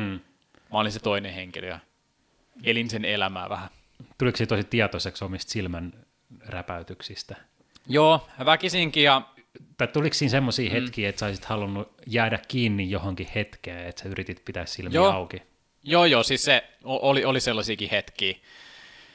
Öö, et siinä on siinä niinku ympärillä asioita, mitä sä voit niinku nähdä ja katella, ja yleensä sieltä saattaa jäädä yksi asia, joka, aah, toskin olisi ollut tommonen juttu, mutta nyt mä räpytin silmiin, oh, no mä oon jo seuraavassa, että se jäi siihen, että sinänsä oli joo, ja tuolla silmänräpätysmekaniikalla ne tekee pari mielenkiintoista asiaa, öö, no en nyt halua paljastaa kaikkia, mutta on, on myös semmosia, missä täytyy pitää silmiä auki, vaikka joku kymmenen sekuntia, koska sun vaan pitää niinku kestää tämä, ja sun pitää niinku oikeasti saada selvyys tästä hetkestä, että mitä silloin tapahtuukaan, niin sä, sä et voi vaan sulkea sun silmiä siltä, hmm. sä et voi niinku sivuuttaa, sun, sun pitää oikeasti kokea se, niin siinä on semmoinenkin, ja sen mä niinku feilasin pari kertaa, että et räpytin silmiä, mutta ne piti vaan pitää auki. Et kannattaa ottaa silmätipat siihen sit pöydälle, sen, sen jälkeen voi olla tarvetta. Niin mä mietin, että onkohan jollain ihmisillä silleen fyysisesti tosi vaikeata pitää vaikka auki tosi kauan silmät. Mulla, mulla on ar- allergiakautena, mulla, mm. mulla on niinku sil- silmät kutisee niinku koko ajan. Niin, niin silloin se voi olla vaikea. Ehkä, nyt, ehkä mä säästän sen sitten vähän mm. syksymällä. Kuulostaa hyvältä. Öö, hyvä kons. Paljon se on joku kaksi kolme sekuntia, mitä keskimäärin on räpäytysten välissä. Se ei Joo. ole kovin pitkä aika. Ei olekaan. Öö, siinä tulee varmaan semmoinen olo, että et elämä on tosi ohimenevää, että kuinka mm. helposti sä voit vaan niin. missata jonkun kohan sun elämästä, jos et sä niin kuin keskity niin, siihen silloin, keskity. kun se on siinä edessä. Et si- siitä voi ottaa ihan joka päivä se niin. elämää, että keskittykää siihen, mitä teidän ympärillä on just nyt, koska kohta sitä ei enää ole. Se, ne on jo hyviä, hyviä neuvoja. Niin kuin pätee kaikkea. Jos palaa vähän meidän jaksoa ekaan aiheeseen, niin vaikka parisuhteisiin. Se, se on, missä mä niin koitan olla erittäin tietoinen. Mun nykyisessä parisuhteessa on silleen just, että mä en, niin kuin missään, vaiheessa, mä en niin kuin missään vaiheessa halua ottaa sitä niin kuin for granted. Mikä se nyt onkaan suomeksi? En halua ottaa sitä itsestäänselvyytenä. Itsestäänselvyytenä. En, niin kuin, en niin kuin missään vaiheessa. Ja se, kyllä mäkin nyt on jo huomannut jo silleen, että on semmosia hetkiä, että menee silleen X määrä aikaa, ja mä oon silleen, että totta kai asiat noin, ja totta kai sä oot munkaan, koska miksi sä nyt et ois munkaan, vaan silleen niin oikeasti, no kaikki ymmärtää, mitä mä yritän sanoa, että mm. ei, ei vaan missään vaiheessa ottaa sitä itsestäänselvyyttä, se on, se on kuitenkin niin helppo mennä siihen, ja se mun kokemuksen mukaan aiheuttaa enemmän ongelmia kuin hyviä asioita. Mm. Mutta silti pitää pystyä suunnittelemaan vaikka tulevaisuutta Joo, totta kai. yhdessä ja näin, että se ei sitä tarkoita, että, että sitä ei miettis, että, mm. että kyllä sitä suhteessa pitää miettiä, mutta toi on kyllä hyvä, toi on hyvä vinkki. Et Joo. Pitää muistaa itselleen, että et kyllähän siinä no, molempien yksilöiden pitää kehittyä läpi sen suhteen, mm. että et se voi toimia. Joo. Öö, eskapismi. Eskapismi. Öö, parisuhde voi olla, no en mä tiedä, toi on vähän tyhmä aihe, koska parisuhde voi olla eskapismi ja sit, en mä tiedä, jos kuvanveistäjä tekee jotain sen työtä, niin se on eskapismi sille ja se on työtä sille ja onko se eskapismi kaikki, milloin sä et mieti jotain ulkopuolista asiaa muuta kuin se, niin. mitä sä teet? En mä te... No yleensä mä koet siltä kuvalla jotain vähän negatiivisempaa, että ehkä vaikka työ voi, no ehkä jos se työ menee yli ja sä niinku oikeasti vaikka jäät yli töihin, koska sä et nyt halua palata, ehkä siinä se menee eskapismin puolelle. Mutta ehkä jos sitä pitäisi määritellä pidemmälle, niin olisiko sitten jotain semmoista, josta, josta ei saa ns mitään. No tuottavuuskin on vähän huono sana silleen, että en tykkää siitäkään sanasta, mutta jos sit sä koet, että sä saat siitä niinku mitään ehkä merkityksellistä tai niinku silleen tuottavaa irti, niin onko se sitten niinku eskapismi siinä vaiheessa?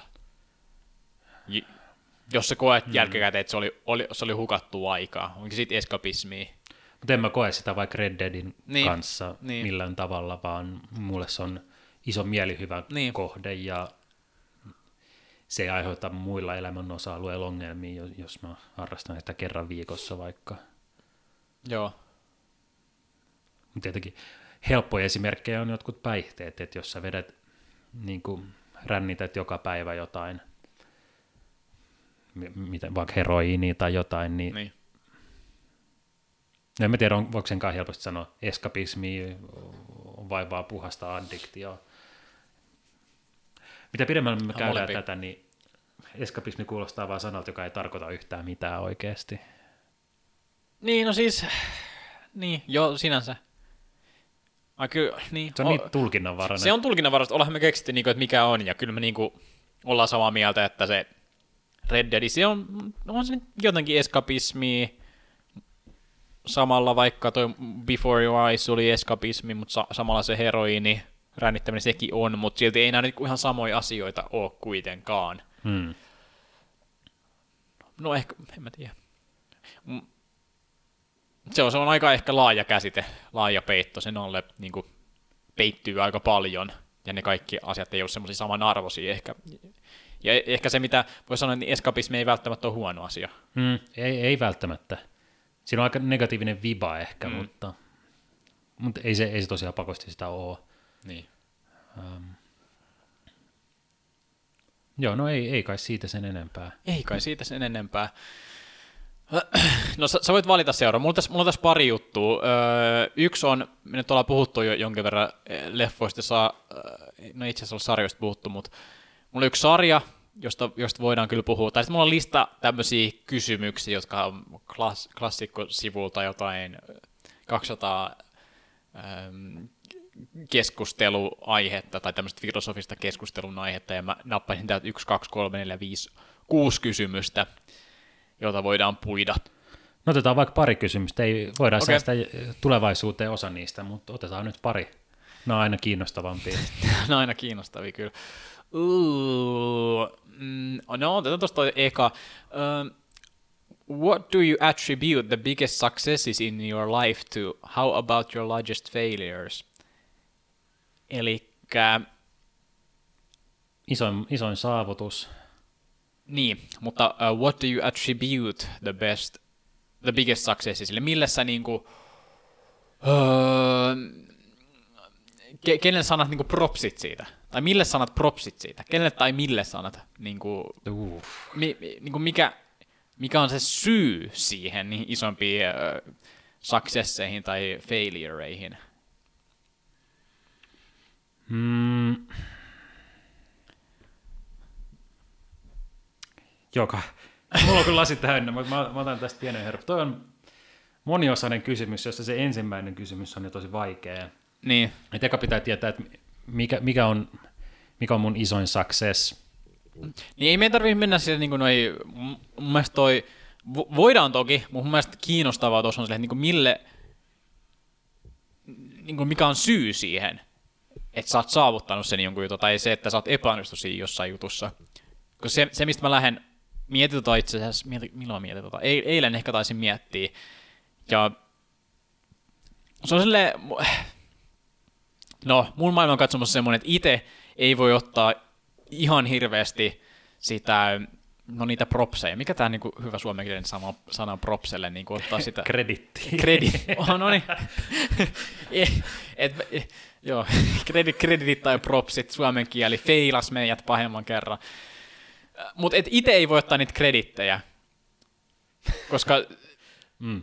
öö, tämä on taas sitä, että mä, mä niinku enemmänkin näen, että no ne, ne isot onnistumiset, ne on niinku, mistä me lähdetään.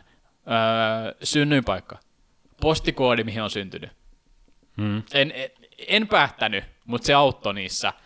En, en päättänyt perhettä, mihin synnyin. En päättänyt niinku, öö, koulua, mihin menin, tai mitä kavereita sain, tai, tai mistä aineesta olin kiinnostunut, tai mistä en ollut kiinnostunut. Ja mitä pidemmällä tota menee, niin on silleen vaikea, niinku, kat- niinku, että mitä, missä vaiheessa niinku, minä olen on, niinku, tehnyt mitään, joka on sitä...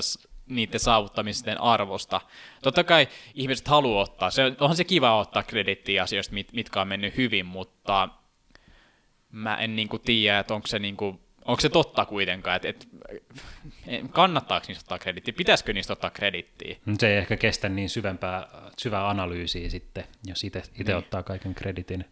Niin. Paskoista asioista on ehkä helpompi ottaa itse kredittiä, vai vaikeampi? I fucked up. Niin.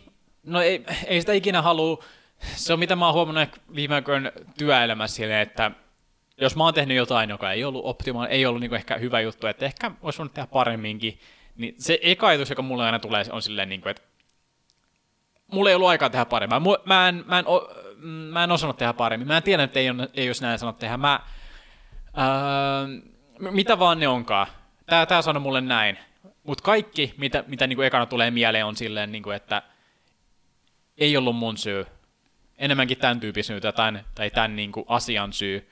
Se on tosi vaikea olla silleen vaan, että miten mä ehkä itse mie- mieluiten no, olisin noissa tilanteissa, olisin silleen, että aa, hyvä pointti, sä oot muuten oikeesti, olisi pitänyt hoitaa tällä tavalla, tee niin ensi kerralla. Hmm. Ehkä voi pahoitella, en mä nyt välttämättä halua liikaa pahoitella asioista tolleen, mutta silleen, että se on helppo silleen deflektaa ja peilata johonkin muuhun sitä, koska se on, se on aika vaikea ottaa niitä niitä syitä keskoille.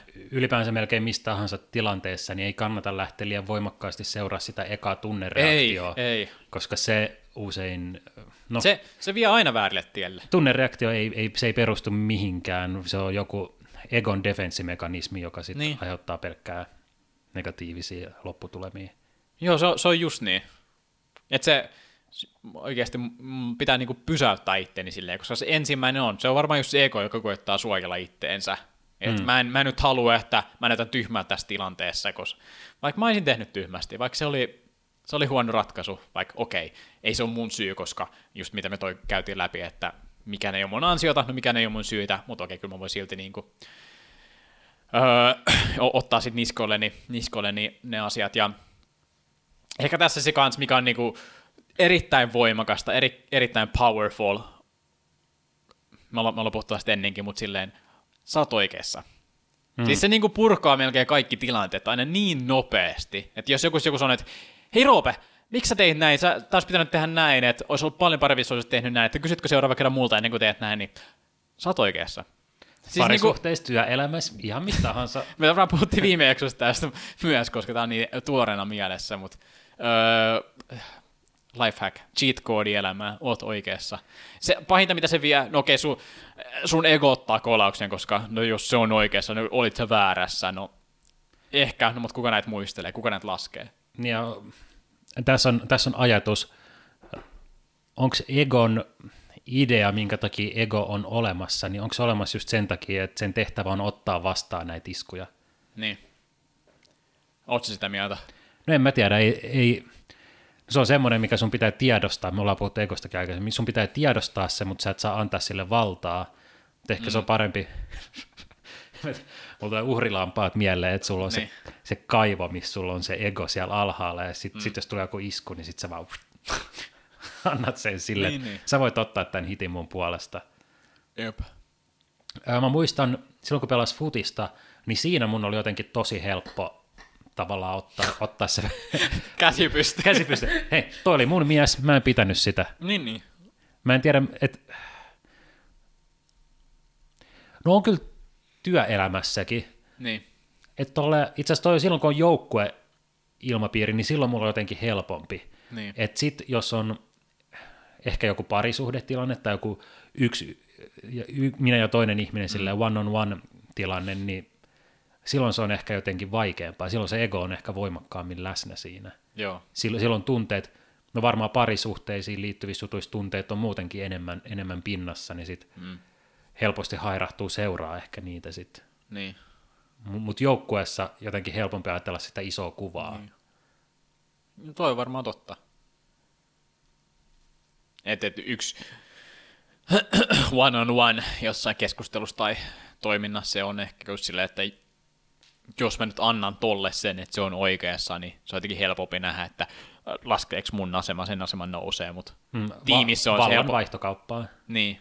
Tiimissä on helpompi nähdä, että tämä on niinku yhteisen hyvän kannalta hyvä ratkaisu, että mä nyt nostan sen käden, me jatketaan tästä eteenpäin, meidän tiimihenki pysyy parempana kuin mä vaan sanon, että tämä oli mun, niin kaikki, kaikki, se tilanne raukeaa tosi hyvin, että kaikki tietää, no okei, no hän teki virheen, mutta si- tiet, hän tietää, että et se, se oli virhe ja, ja, ja tästä jatketaan eteenpäin. Ne jotenkin sitä ehkä silloin ajattelin, että jos en mä sano sitä, tai jos mä otan vastuut siitä mun virheestä, niin sit mä en halua, että mun joukkuekaverit ajattelee, että toi teki virheen, että kai niin. se tietää itse, että toi oli niin. sen vika, että toi maali tuli. niin. se, ei ole niinku, se ei ole ehkä ammattiurheilijan, tai no en mä tiedä, kai se on hyödyllinen näkökulma sekin ammattiurheilijallekin, mutta mut jotenkin silleen, että sit, sit tavallaan, että okei, nyt, nyt seuraava tilanne tulee, toi oli niin. mun, toi oli mun moka, ja nyt jatketaan eteenpäin.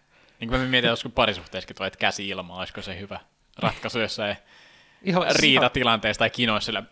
Itse asiassa mä nostan, mä nostan nyt käden ilmaa täällä studiosta. Eli ihan varmasti olisi. Ihan varmasti. Se olisi tosi nopea, se olisi tosi helppo. Helpompi kuin edes sanoa vaikka, että sori, mä oon väärässä. Hmm. Mutta kyllähän riitatilanteessa öö, yleensä riidoissa on kaksi ihmistä, ketkä on syyllisiä siihen, että mm. et se on eskaloitunut johonkin tiettyyn pisteeseen. Mm. Mutta se on aina helpompi nähdä ne toisten tekemät virheet kuin omia tekemiä virheitä. Niin, niin on. Mä en tiedä, miksi on niin eri siinä kuin junnu, niin. junnufutiksessa. Junnu, siitä voidaan oppia paljon. Niin, mieti, että se on, se on sen... Öö, Okei, okay, tässä on, tässä on ajatus. Okay. Öö, sinä lapsena on sun opettaja aikuisena. Minä lapsena on mun opettaja aikuisena. Et se, mitä sä olet lapsena, vaikka... Mm. Mm, miettii ihan vaan jotain naiviutta ja kyynisyyden puutetta, niin ehkä se on jotain, mikä voi opettaa sua myöhemmin. Mm. Tuossa tulee mieleen terapia ylipäätään. Oletko sekin miettinyt terapiaa? Koska mä oon miettinyt sitä, koska välillä kuulee sitä, että en mä tiedä, onko tämä taas sitä, että mä katson enemmän tonne Atlantin toiselle puolelle, onko tämä niin kuin jotain Pohjois-Amerikka-keskustelua, että terapia on kaikille hyvä juttu. Mutta ainakin se, Se on monesti tullut silleen mun silmien eteen. Ja on, on se ku... Suomessakin vahvasti niin, läsnä. Kyllä. Niin, että on, on kuullut sitä paljon. Ja itsekin mä oon sitä miettinyt. Mä en oikein käynyt terapiassa, mutta silleen, että mua kyllä kiinnostaisi käydä, mutta jotenkin mä tunnen, että se on vaikeeta, kun ei ole mitään semmoista selkeää yhtä isoa ongelmaa, mutta mulle sanottiin, että kai, se tekee kaikille hyvää, niin se olisi tavallaan kiva jonkun toisen objektiivisen tyypin kanssa, joka ei tunne mua entuudestaan, niin käsitellä jotain mun asioita läpi. Mm. Onko siellä jotain? Mm, totta kai se aina kiinnostuu kehittyä ihmisenä, niin se, se kiinnostaisi tietää. Joo, no mä oon käynyt terapiassa, se oli silloin, kun mulla oli vaikeampia ajanjaksoja elämässä. Niin. Ja mä en, mä en ollut valmis antautua sille prosessille, se oli vaan tavallaan se, mihin mut laitettiin. Joo. Öö, mä, mä, mä en tavallaan, mä en avannut itteeni silleen, että mä olisin saanut siitä kauheasti mitään irti. Kyllä mä kannustan ilman muuta ihmisiä menee terapiaan, jos, jos mm. niin kun, sit varmasti olisi hyötyä. Nyt, nyt se olisi kiva uudestaan, mutta mut silloin se ei, mä, mä en halunnut, että, ne au, mä en halunnut, että niin. mua autetaan. Se on, niin, se on varmaan aika selkeä niin, siinä vaiheessa. S- silloin se on suht hyödytöntä. Niin. Mutta se, se olisi tosiaan kiva kyllä. Mitä sä haluaisit, niin kun, jos sä kävisit nyt terapiassa, niitä on erityylisiä, mutta mitä sä niin haluaisit tietää itsestäsi tai sun toimintamalleista, tai haluaisit tietää syitä sille, että miksi sä toimit, kun sä toimit, vai mitä, mitä sä haluaisit saada selville? No eniten mua ärsyttää mun omassa käyttäytymisessä se, että mä oon semmoinen passiivis-aggressiivinen mököttäjä. Mm. Ja mä oon oppinut sen mun faijalta. Mä en tiedä, mulla on, mä, mä oon varmaan sanonut sulle, mm. en ehkä podcastissa, mutta sen ulkopuolella, että mun faija tekee ihan samalla lailla, ja, ja mä teen silleen, ja se on semmoinen, mikä on pitkään ärsyttänyt mua, mutta semmoinen, minkä mä oon kokenut, että on ollut aika vaikea karistaa, niin olisi kiva jutella siitä, että, että minkä takia se on, niin kuin jotkut opitut käyttäytymismallit on niin tiukassa, ja mitkä on jotain keinoja, miten, miten niinku siitä, siitä voisi ehkä opetella eroon. Mm. Mutta se on semmoinen, mikä mua ärsyttää tosi paljon. Joo, että sille se on syitä tai... Sä... No ehkä enemmänkin niitä fiksejä, niin. koska, koska se syy on varmaan aika opittu. Niin. Se on mun ensimmäinen reaktio niin. ö, tietyissä tilanteissa, ja sitten mä lähden seuraa sitä. Mm. Niin kuin joissain tilanteissa mun on tosi helppo niin kuin just ottaa se askel taaksepäin. Esimerkiksi en tiedä, vaikka mustasukkaisuus on semmoinen, että mä en ole yhtään mustasukkainen, koska siinä mä osaan silleen ottaa, mä en niin kuin lähde seuraa sitä, mä ajattelen, että okei, no tää, tää on vaan tunne, joka johtuu jostain omasta mm. epävarmuudesta, menettämisen pelosta tai mitään, niin mä en mm. sen takia ikinä ollut mustasukkainen, koska tavallaan tiedostaa sen, että tää on ihan turha tunne omalla tavallaan, joo. joka ei liity mihinkään perusteltuun. Mm. Mutta sitten tossa mä en osaa sitä, että tossa sitten ottaa, niin kuin lähtee, lähtee sen mökötyksen vietäväksi. Mm. Tosi, tosi herkästi. Joo. Eli se olisi, se olisi sun juttu. Off the top of my head. Kyllä niitä varmaan top. Lisää olisi, jos lähtäisi kaivelemaan. Niin, niin. Onko sulla jotain? Öö, mä en tiedä mitään yhtä selkeää. Mä ehkä enemmänkin olisin nähdä silleen, että mihin se alkaisi menemään, että jos alkaisi juttelemaan silleen. Mä niin kuin haluaisin tietää, että olisiko sen mielestä jotain...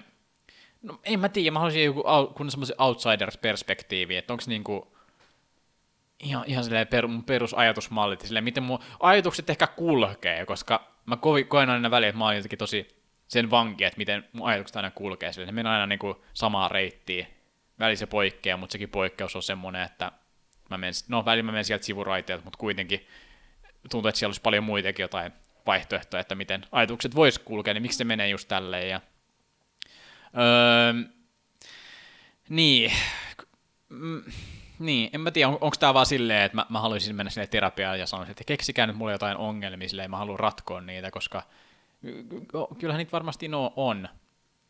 Mut niin, semmoiselle terapialle on varmaan kysymistä, missä vaan niinku keskustellaan. Niin, koska, ehkä se olisi mitä mä haluan. Koska sit jos sä meet jonnekin terveydenhuollon puolelle, niin... niin mä tuun vähän lähemmäs, mä, alkaa, mä nojasin ihan selkänä. Niin mitä mä oon kuullut tosi paljon, niin se on tosi vaikea päästä tavallaan semmoiseen, että ö, sut pitää tavallaan diagnosoida jostain, niin. että ne suostuu jatkamaan sitä suhdetta. Niin, niin. Että sit, ei, sulla ole mitään, niin kuin, ei sulla ole mitään mielenterveysongelmia, niin kuin kovin vakavia ainakaan, niin ei me voida auttaa sua, ei meillä ole resursseja, vaan niin että et sä voit tulla vaan tänne kerran viikossa juttelemaan mukavia. Niin, niin. Että et, sä meet sinne, että sä haluisit jutella, että niin et, olisi kiva vaan vaihtaa ajatuksia psykologin kanssa. Sitten sä tulet listan diagnoosien kanssa takaisin sieltä, että no tässä niin. olisi tämmöisiä. Niin. Niin, se olisi varmaan enemmän just semmoista ja niin. Se keskittyy diagnoosiin ja miten sitä voidaan hoitaa, eikä siihen, että miten sä voit parantua öö, terveenä yksilönä entuudestaan. Mm. Oletus, että olet terve yksilö. Niin, no en tiedä jotain. Siis joo, en tulisi saamaan Kela-korvauksia varmaan mun, mun terapiakäynneistä, että ne olisi ihan joo. omalla kustannuksella, jos haluaa tämmöisiä. Mutta sillä olisi, olisi ihan kiinnostavaa. Mm, kyllä. Ei ollut aiheellistas, mutta tuli vaan mieleen tuossa. Öö, on, no me käytiin vasta yksi läpi, otetaan tästä toinen. No ei me tohonkaan vastattu. No mut... me... Mennään vaan eteenpäin. Me käytiin sen läpi, me käytiin sen läpi vaikka ei vastattu siihen. Öö, järjestyksessä toinen, ei, mä valitsen täältä. Mm, toi oli ihan synkkä. Mm, Joo, pysytään posissa. Mm, ei toikaan ei oo. Mm. No okei, otetaan tää. How would you define genius? Miten määrittelisit nerouden? Nerous. Mm. Varmaan eka, tai mun, mulla ainakin semmoinen, että tulee ekana ehkä mieleen jotain ihmisiä, että jota, onko meillä ihmisiä, joita me mietitään, jotka me määriteltäisiin neroiksi? Onko se helppo lähteä siitä? Niin, no taas tullaan taas niin kuin vahvasti älykkyyteen ja kuinka erilaista älykkyyttä on. Mm. Että on, on semmoista Stephen Hawking-älykkyyttä ja niin. sitten on semmoista rasseälykkyyttä, että sä, sä oot sosiaalisissa tilanteissa sosiaalisesti. Tosi hyvä. Niin. Mä tein muuten... Öö... Sano vaan rohkeasti. Mä tein, mä tein öö, Mensan sivuilla älykkyystestin. Joo, mä oon tehnyt saman. Oot sä tehnyt sen? Joo. Se, mistä tulee niitä ihan outoja kuvioita. Joo. Kävin tekemään sen joku pari viikkoa sitten. Ja... Niin, no en mä tiedä mitä, mutta... Öö... No, kaikki haluaa saada sieltä jotain isoja tuloksia. Mm. Kaikki haluaa nähdä sen numeron isona. Onko se Mensan jäsenraja on, muistelisin, että sata neljäkymmentä. Okei, okay, se, se on aika korkea. Joo. Sehän testaa avaruusajattelua niin, ennen kaikkea. Niin on. Niin kuin matemaattista ajattelukykyä, avaruusajattelua, eli monimutkaisia kuvioita ja sun pitää päätellä, miten se kuvio jatkuu. Jotain tämän tyyppisiä kysymyksiä siellä muistaakseni. Joo, joo, siis siellä on semmoisia... jotain neljän sisällä kolme eri pituista viivaa, niitä on joku, niinku semmosessa, niitä on joku kahdeksan, ja sitten sun pitää niinku tietää, mikä se yhdeksäs on siinä jatkumossa. Eli tarkka testi tietyn tyyppiselle älykkyydelle. Jep, mä, mä nyt haluaisin googlaa tämän I Q. Um, the minimum accepted score on sata kolmekymmentäkaksi. Tai sitten sata neljäkymmentäkahdeksan, tai sitten sata kolmekymmentä. Most I Q-test, niin satanen on se keskiarvo. No joo, ei joka tapauksessa nyt niin merkittävää, mutta... Joo, niin kun me mietin, puhuttiin tuosta neroudesta. Mitä se on? Niin se, varmaan, niin kuin sanoit, se on erilaista, niin sä voit olla niin kuin erilaisissa... Ei ehkä puhuta mistään yleisneroista. Onko semmoisia edes? No on varmaan, mutta ei sen, sen ole varmaan enemmän poikkeuksia kuin sääntöjä. Niin kuin, että kyllä en Da Vinci tule enää ikinä uudestaan. Niin.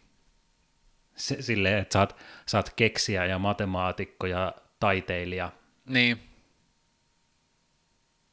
Ja äm, mikäs tää oli tämä ohjaaja The Shiningin tehnyt ja...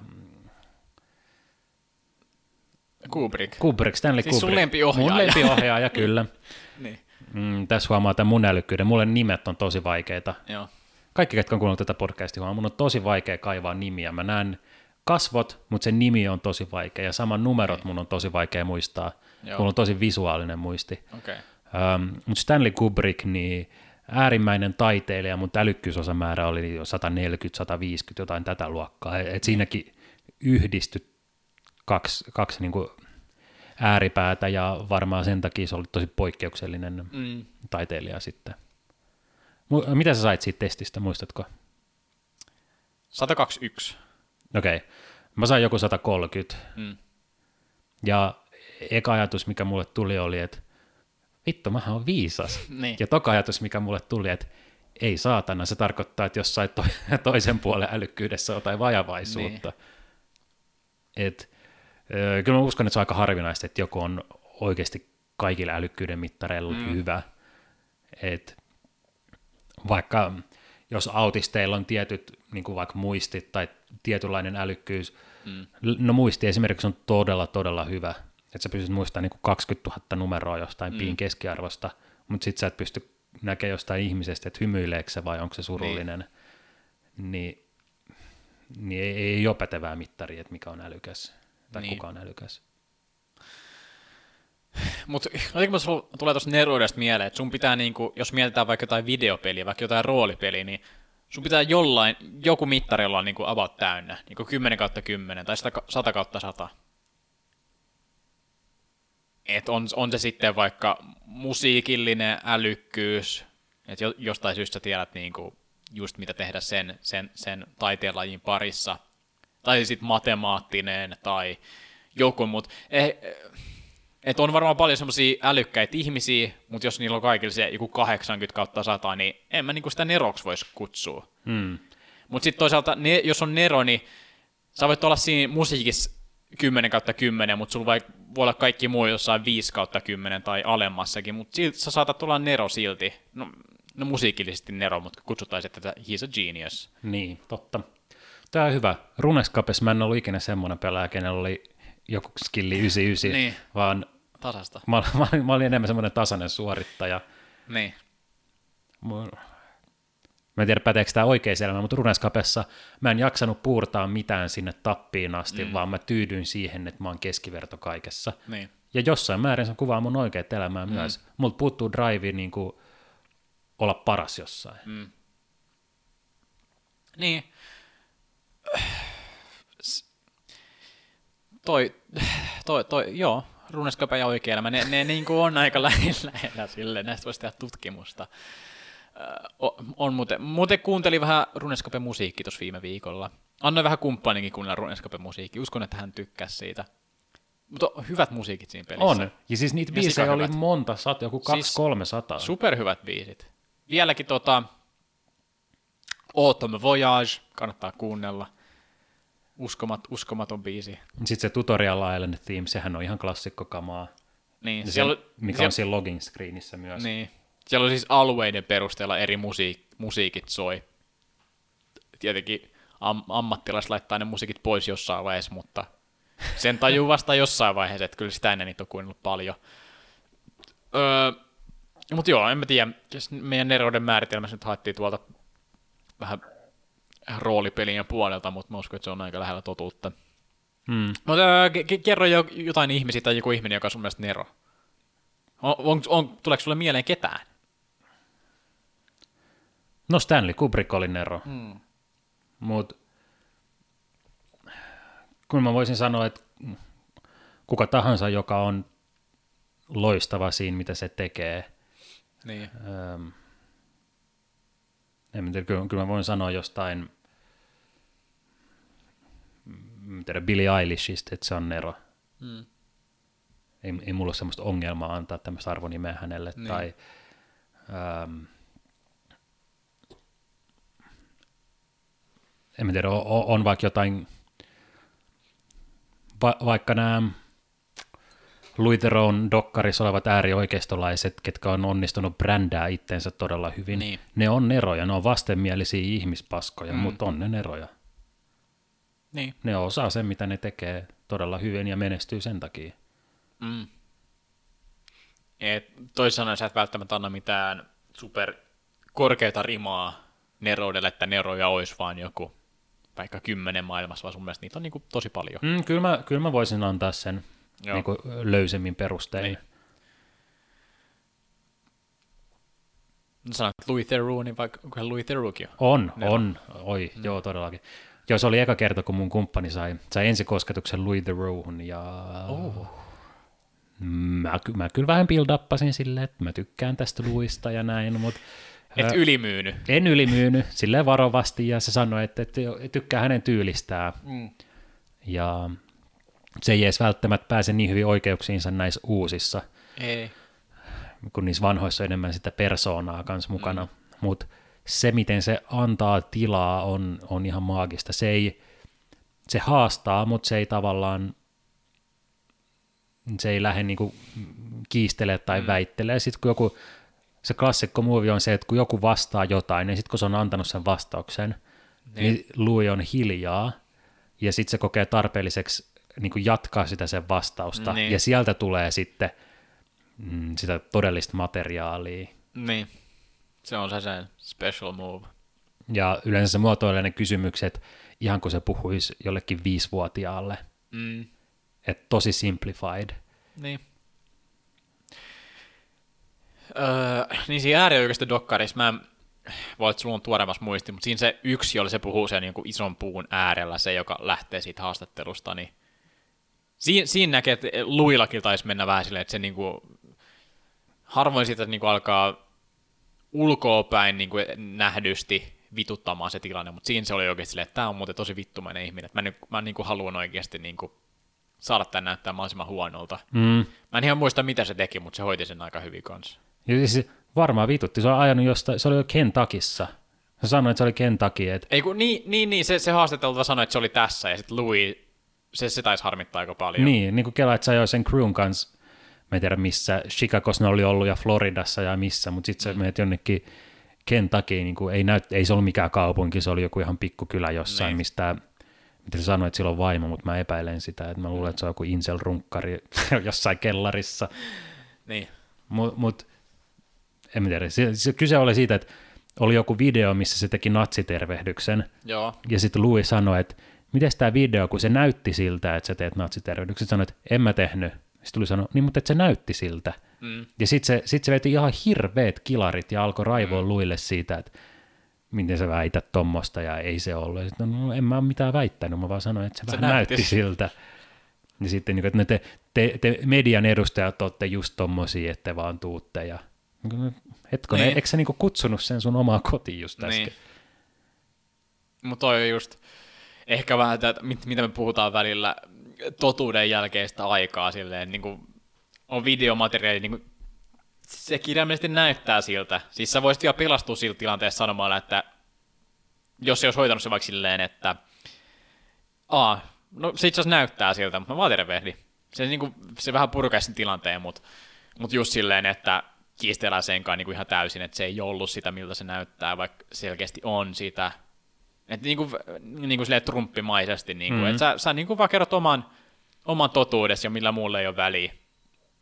Että se oli, se oli sellaista. Ja se oli aika menestyksekäs re- resepti Trumpille. Mm. Et, mm. Sä et vaan, niin, se niin kuin kirjoitti politiikan säännöt uusiksi, että vaikka toki, no kaikki on sitä ennen tiennyt, että poliitikot valehtelee ja öö, kääntelee ja vääntelee totuutta niiden mukaansa, mutta niin, mutta jotenkin ennen Trumpia oli kuitenkin joku standardi silleen, et sä nyt voi silleen, jos joku saa sut valheesta kiinni, niin et sä niinku pääsit enää pälkähästä, mutta Trump, no ainakin joidenkin ihmisten kanssa pääsi siitä pälkähästä. Niin, ja tavallaan. Jotkut silleen tajusivat, että toi muuten vale, toi niinku ei, ei näin, mutta jotkut oli silleen, että ei vittu, se vaan niinku, katso katsotaan ei jää, se niinku tekee mitä se haluaa. Mutta Trump tiesi, että pahinta mitä voi olla on se, että siitä saadaan kymmenen sekunnin videoklippi, missä se myöntää valehdelleensa, niin. Koska sitten se lähtee leviin. Mutta jos ei se ikinä myönnä sitä, niin, niin sitten sen tietää vaan pieni osa ihmisistä, niin. Että se on ylipäänsä valehdellut. Mm. Ja, ja sitten kun siellä sen äänestäjien piirissä levii ne, että tämä oli vaan fake news, että ei niin. Tuossa ole mitään totuutta, mm. niin sitten kun se lähtee leviin siellä, niin no... Saadaan kaksi eri, eri todellisuuden kuvaa ja niin. Railo oikeisto ja vasemmiston välillä kasvaa ja en mä tiedä, mä, mä, mä odotan pelolla ja mielenkiinnolla mil, miltä amerikkalainen politiikka näyttää vaikka kaksikymmentä vuoden päästä. Mm. Jonkunlainen iso romahdus voi oikeasti olla mahdollinen. Mm. Ja mä... Mulla on ymmärrys näitä salaliittoteoreetikkoja kohtaan, niin kuin, että kyllähän jokainen yhteiskunta varmaan jossain kohtaa romahtaa jollain tavalla, mutta ne. Korona ei ollut se, minkä, että et korona olisi keksitty sen takia, että saadaan aiheutettua se romutu, romahdus. Mm. Sehän nyt on aika mm. salaliittojuttua, mutta, mutta toi ei voi olla jatkuvaa tuommoinen niin kuin kahden valtaväestön tai valtaryhmän niin kuin niin. eristäytyminen ja niin kuin kaksi puolueen järjestelmä, jotka ajautuu koko ajan enemmän ja enemmän vastakkain ja kauemmas toisistaan. Mm. Sehän johtaa sisällissotaan ennemmin tai myöhemmin, se on nähty monta kertaa. Mm. Mutta tämä ei ole, tämä ei ole politiikkaradio. Ei. Mikä se sun filosofinen kysymys oli? Äh, se nerous-kysymys oli edellinen. Siihen, siihen me jäätiin. Joo, um, Louis Theroux on nero. Kyllä mä se käsiteltiin aika hyvin. Öö, mutta e- eka, joka mulla tulee tässä mieleen, niin on Kanye West.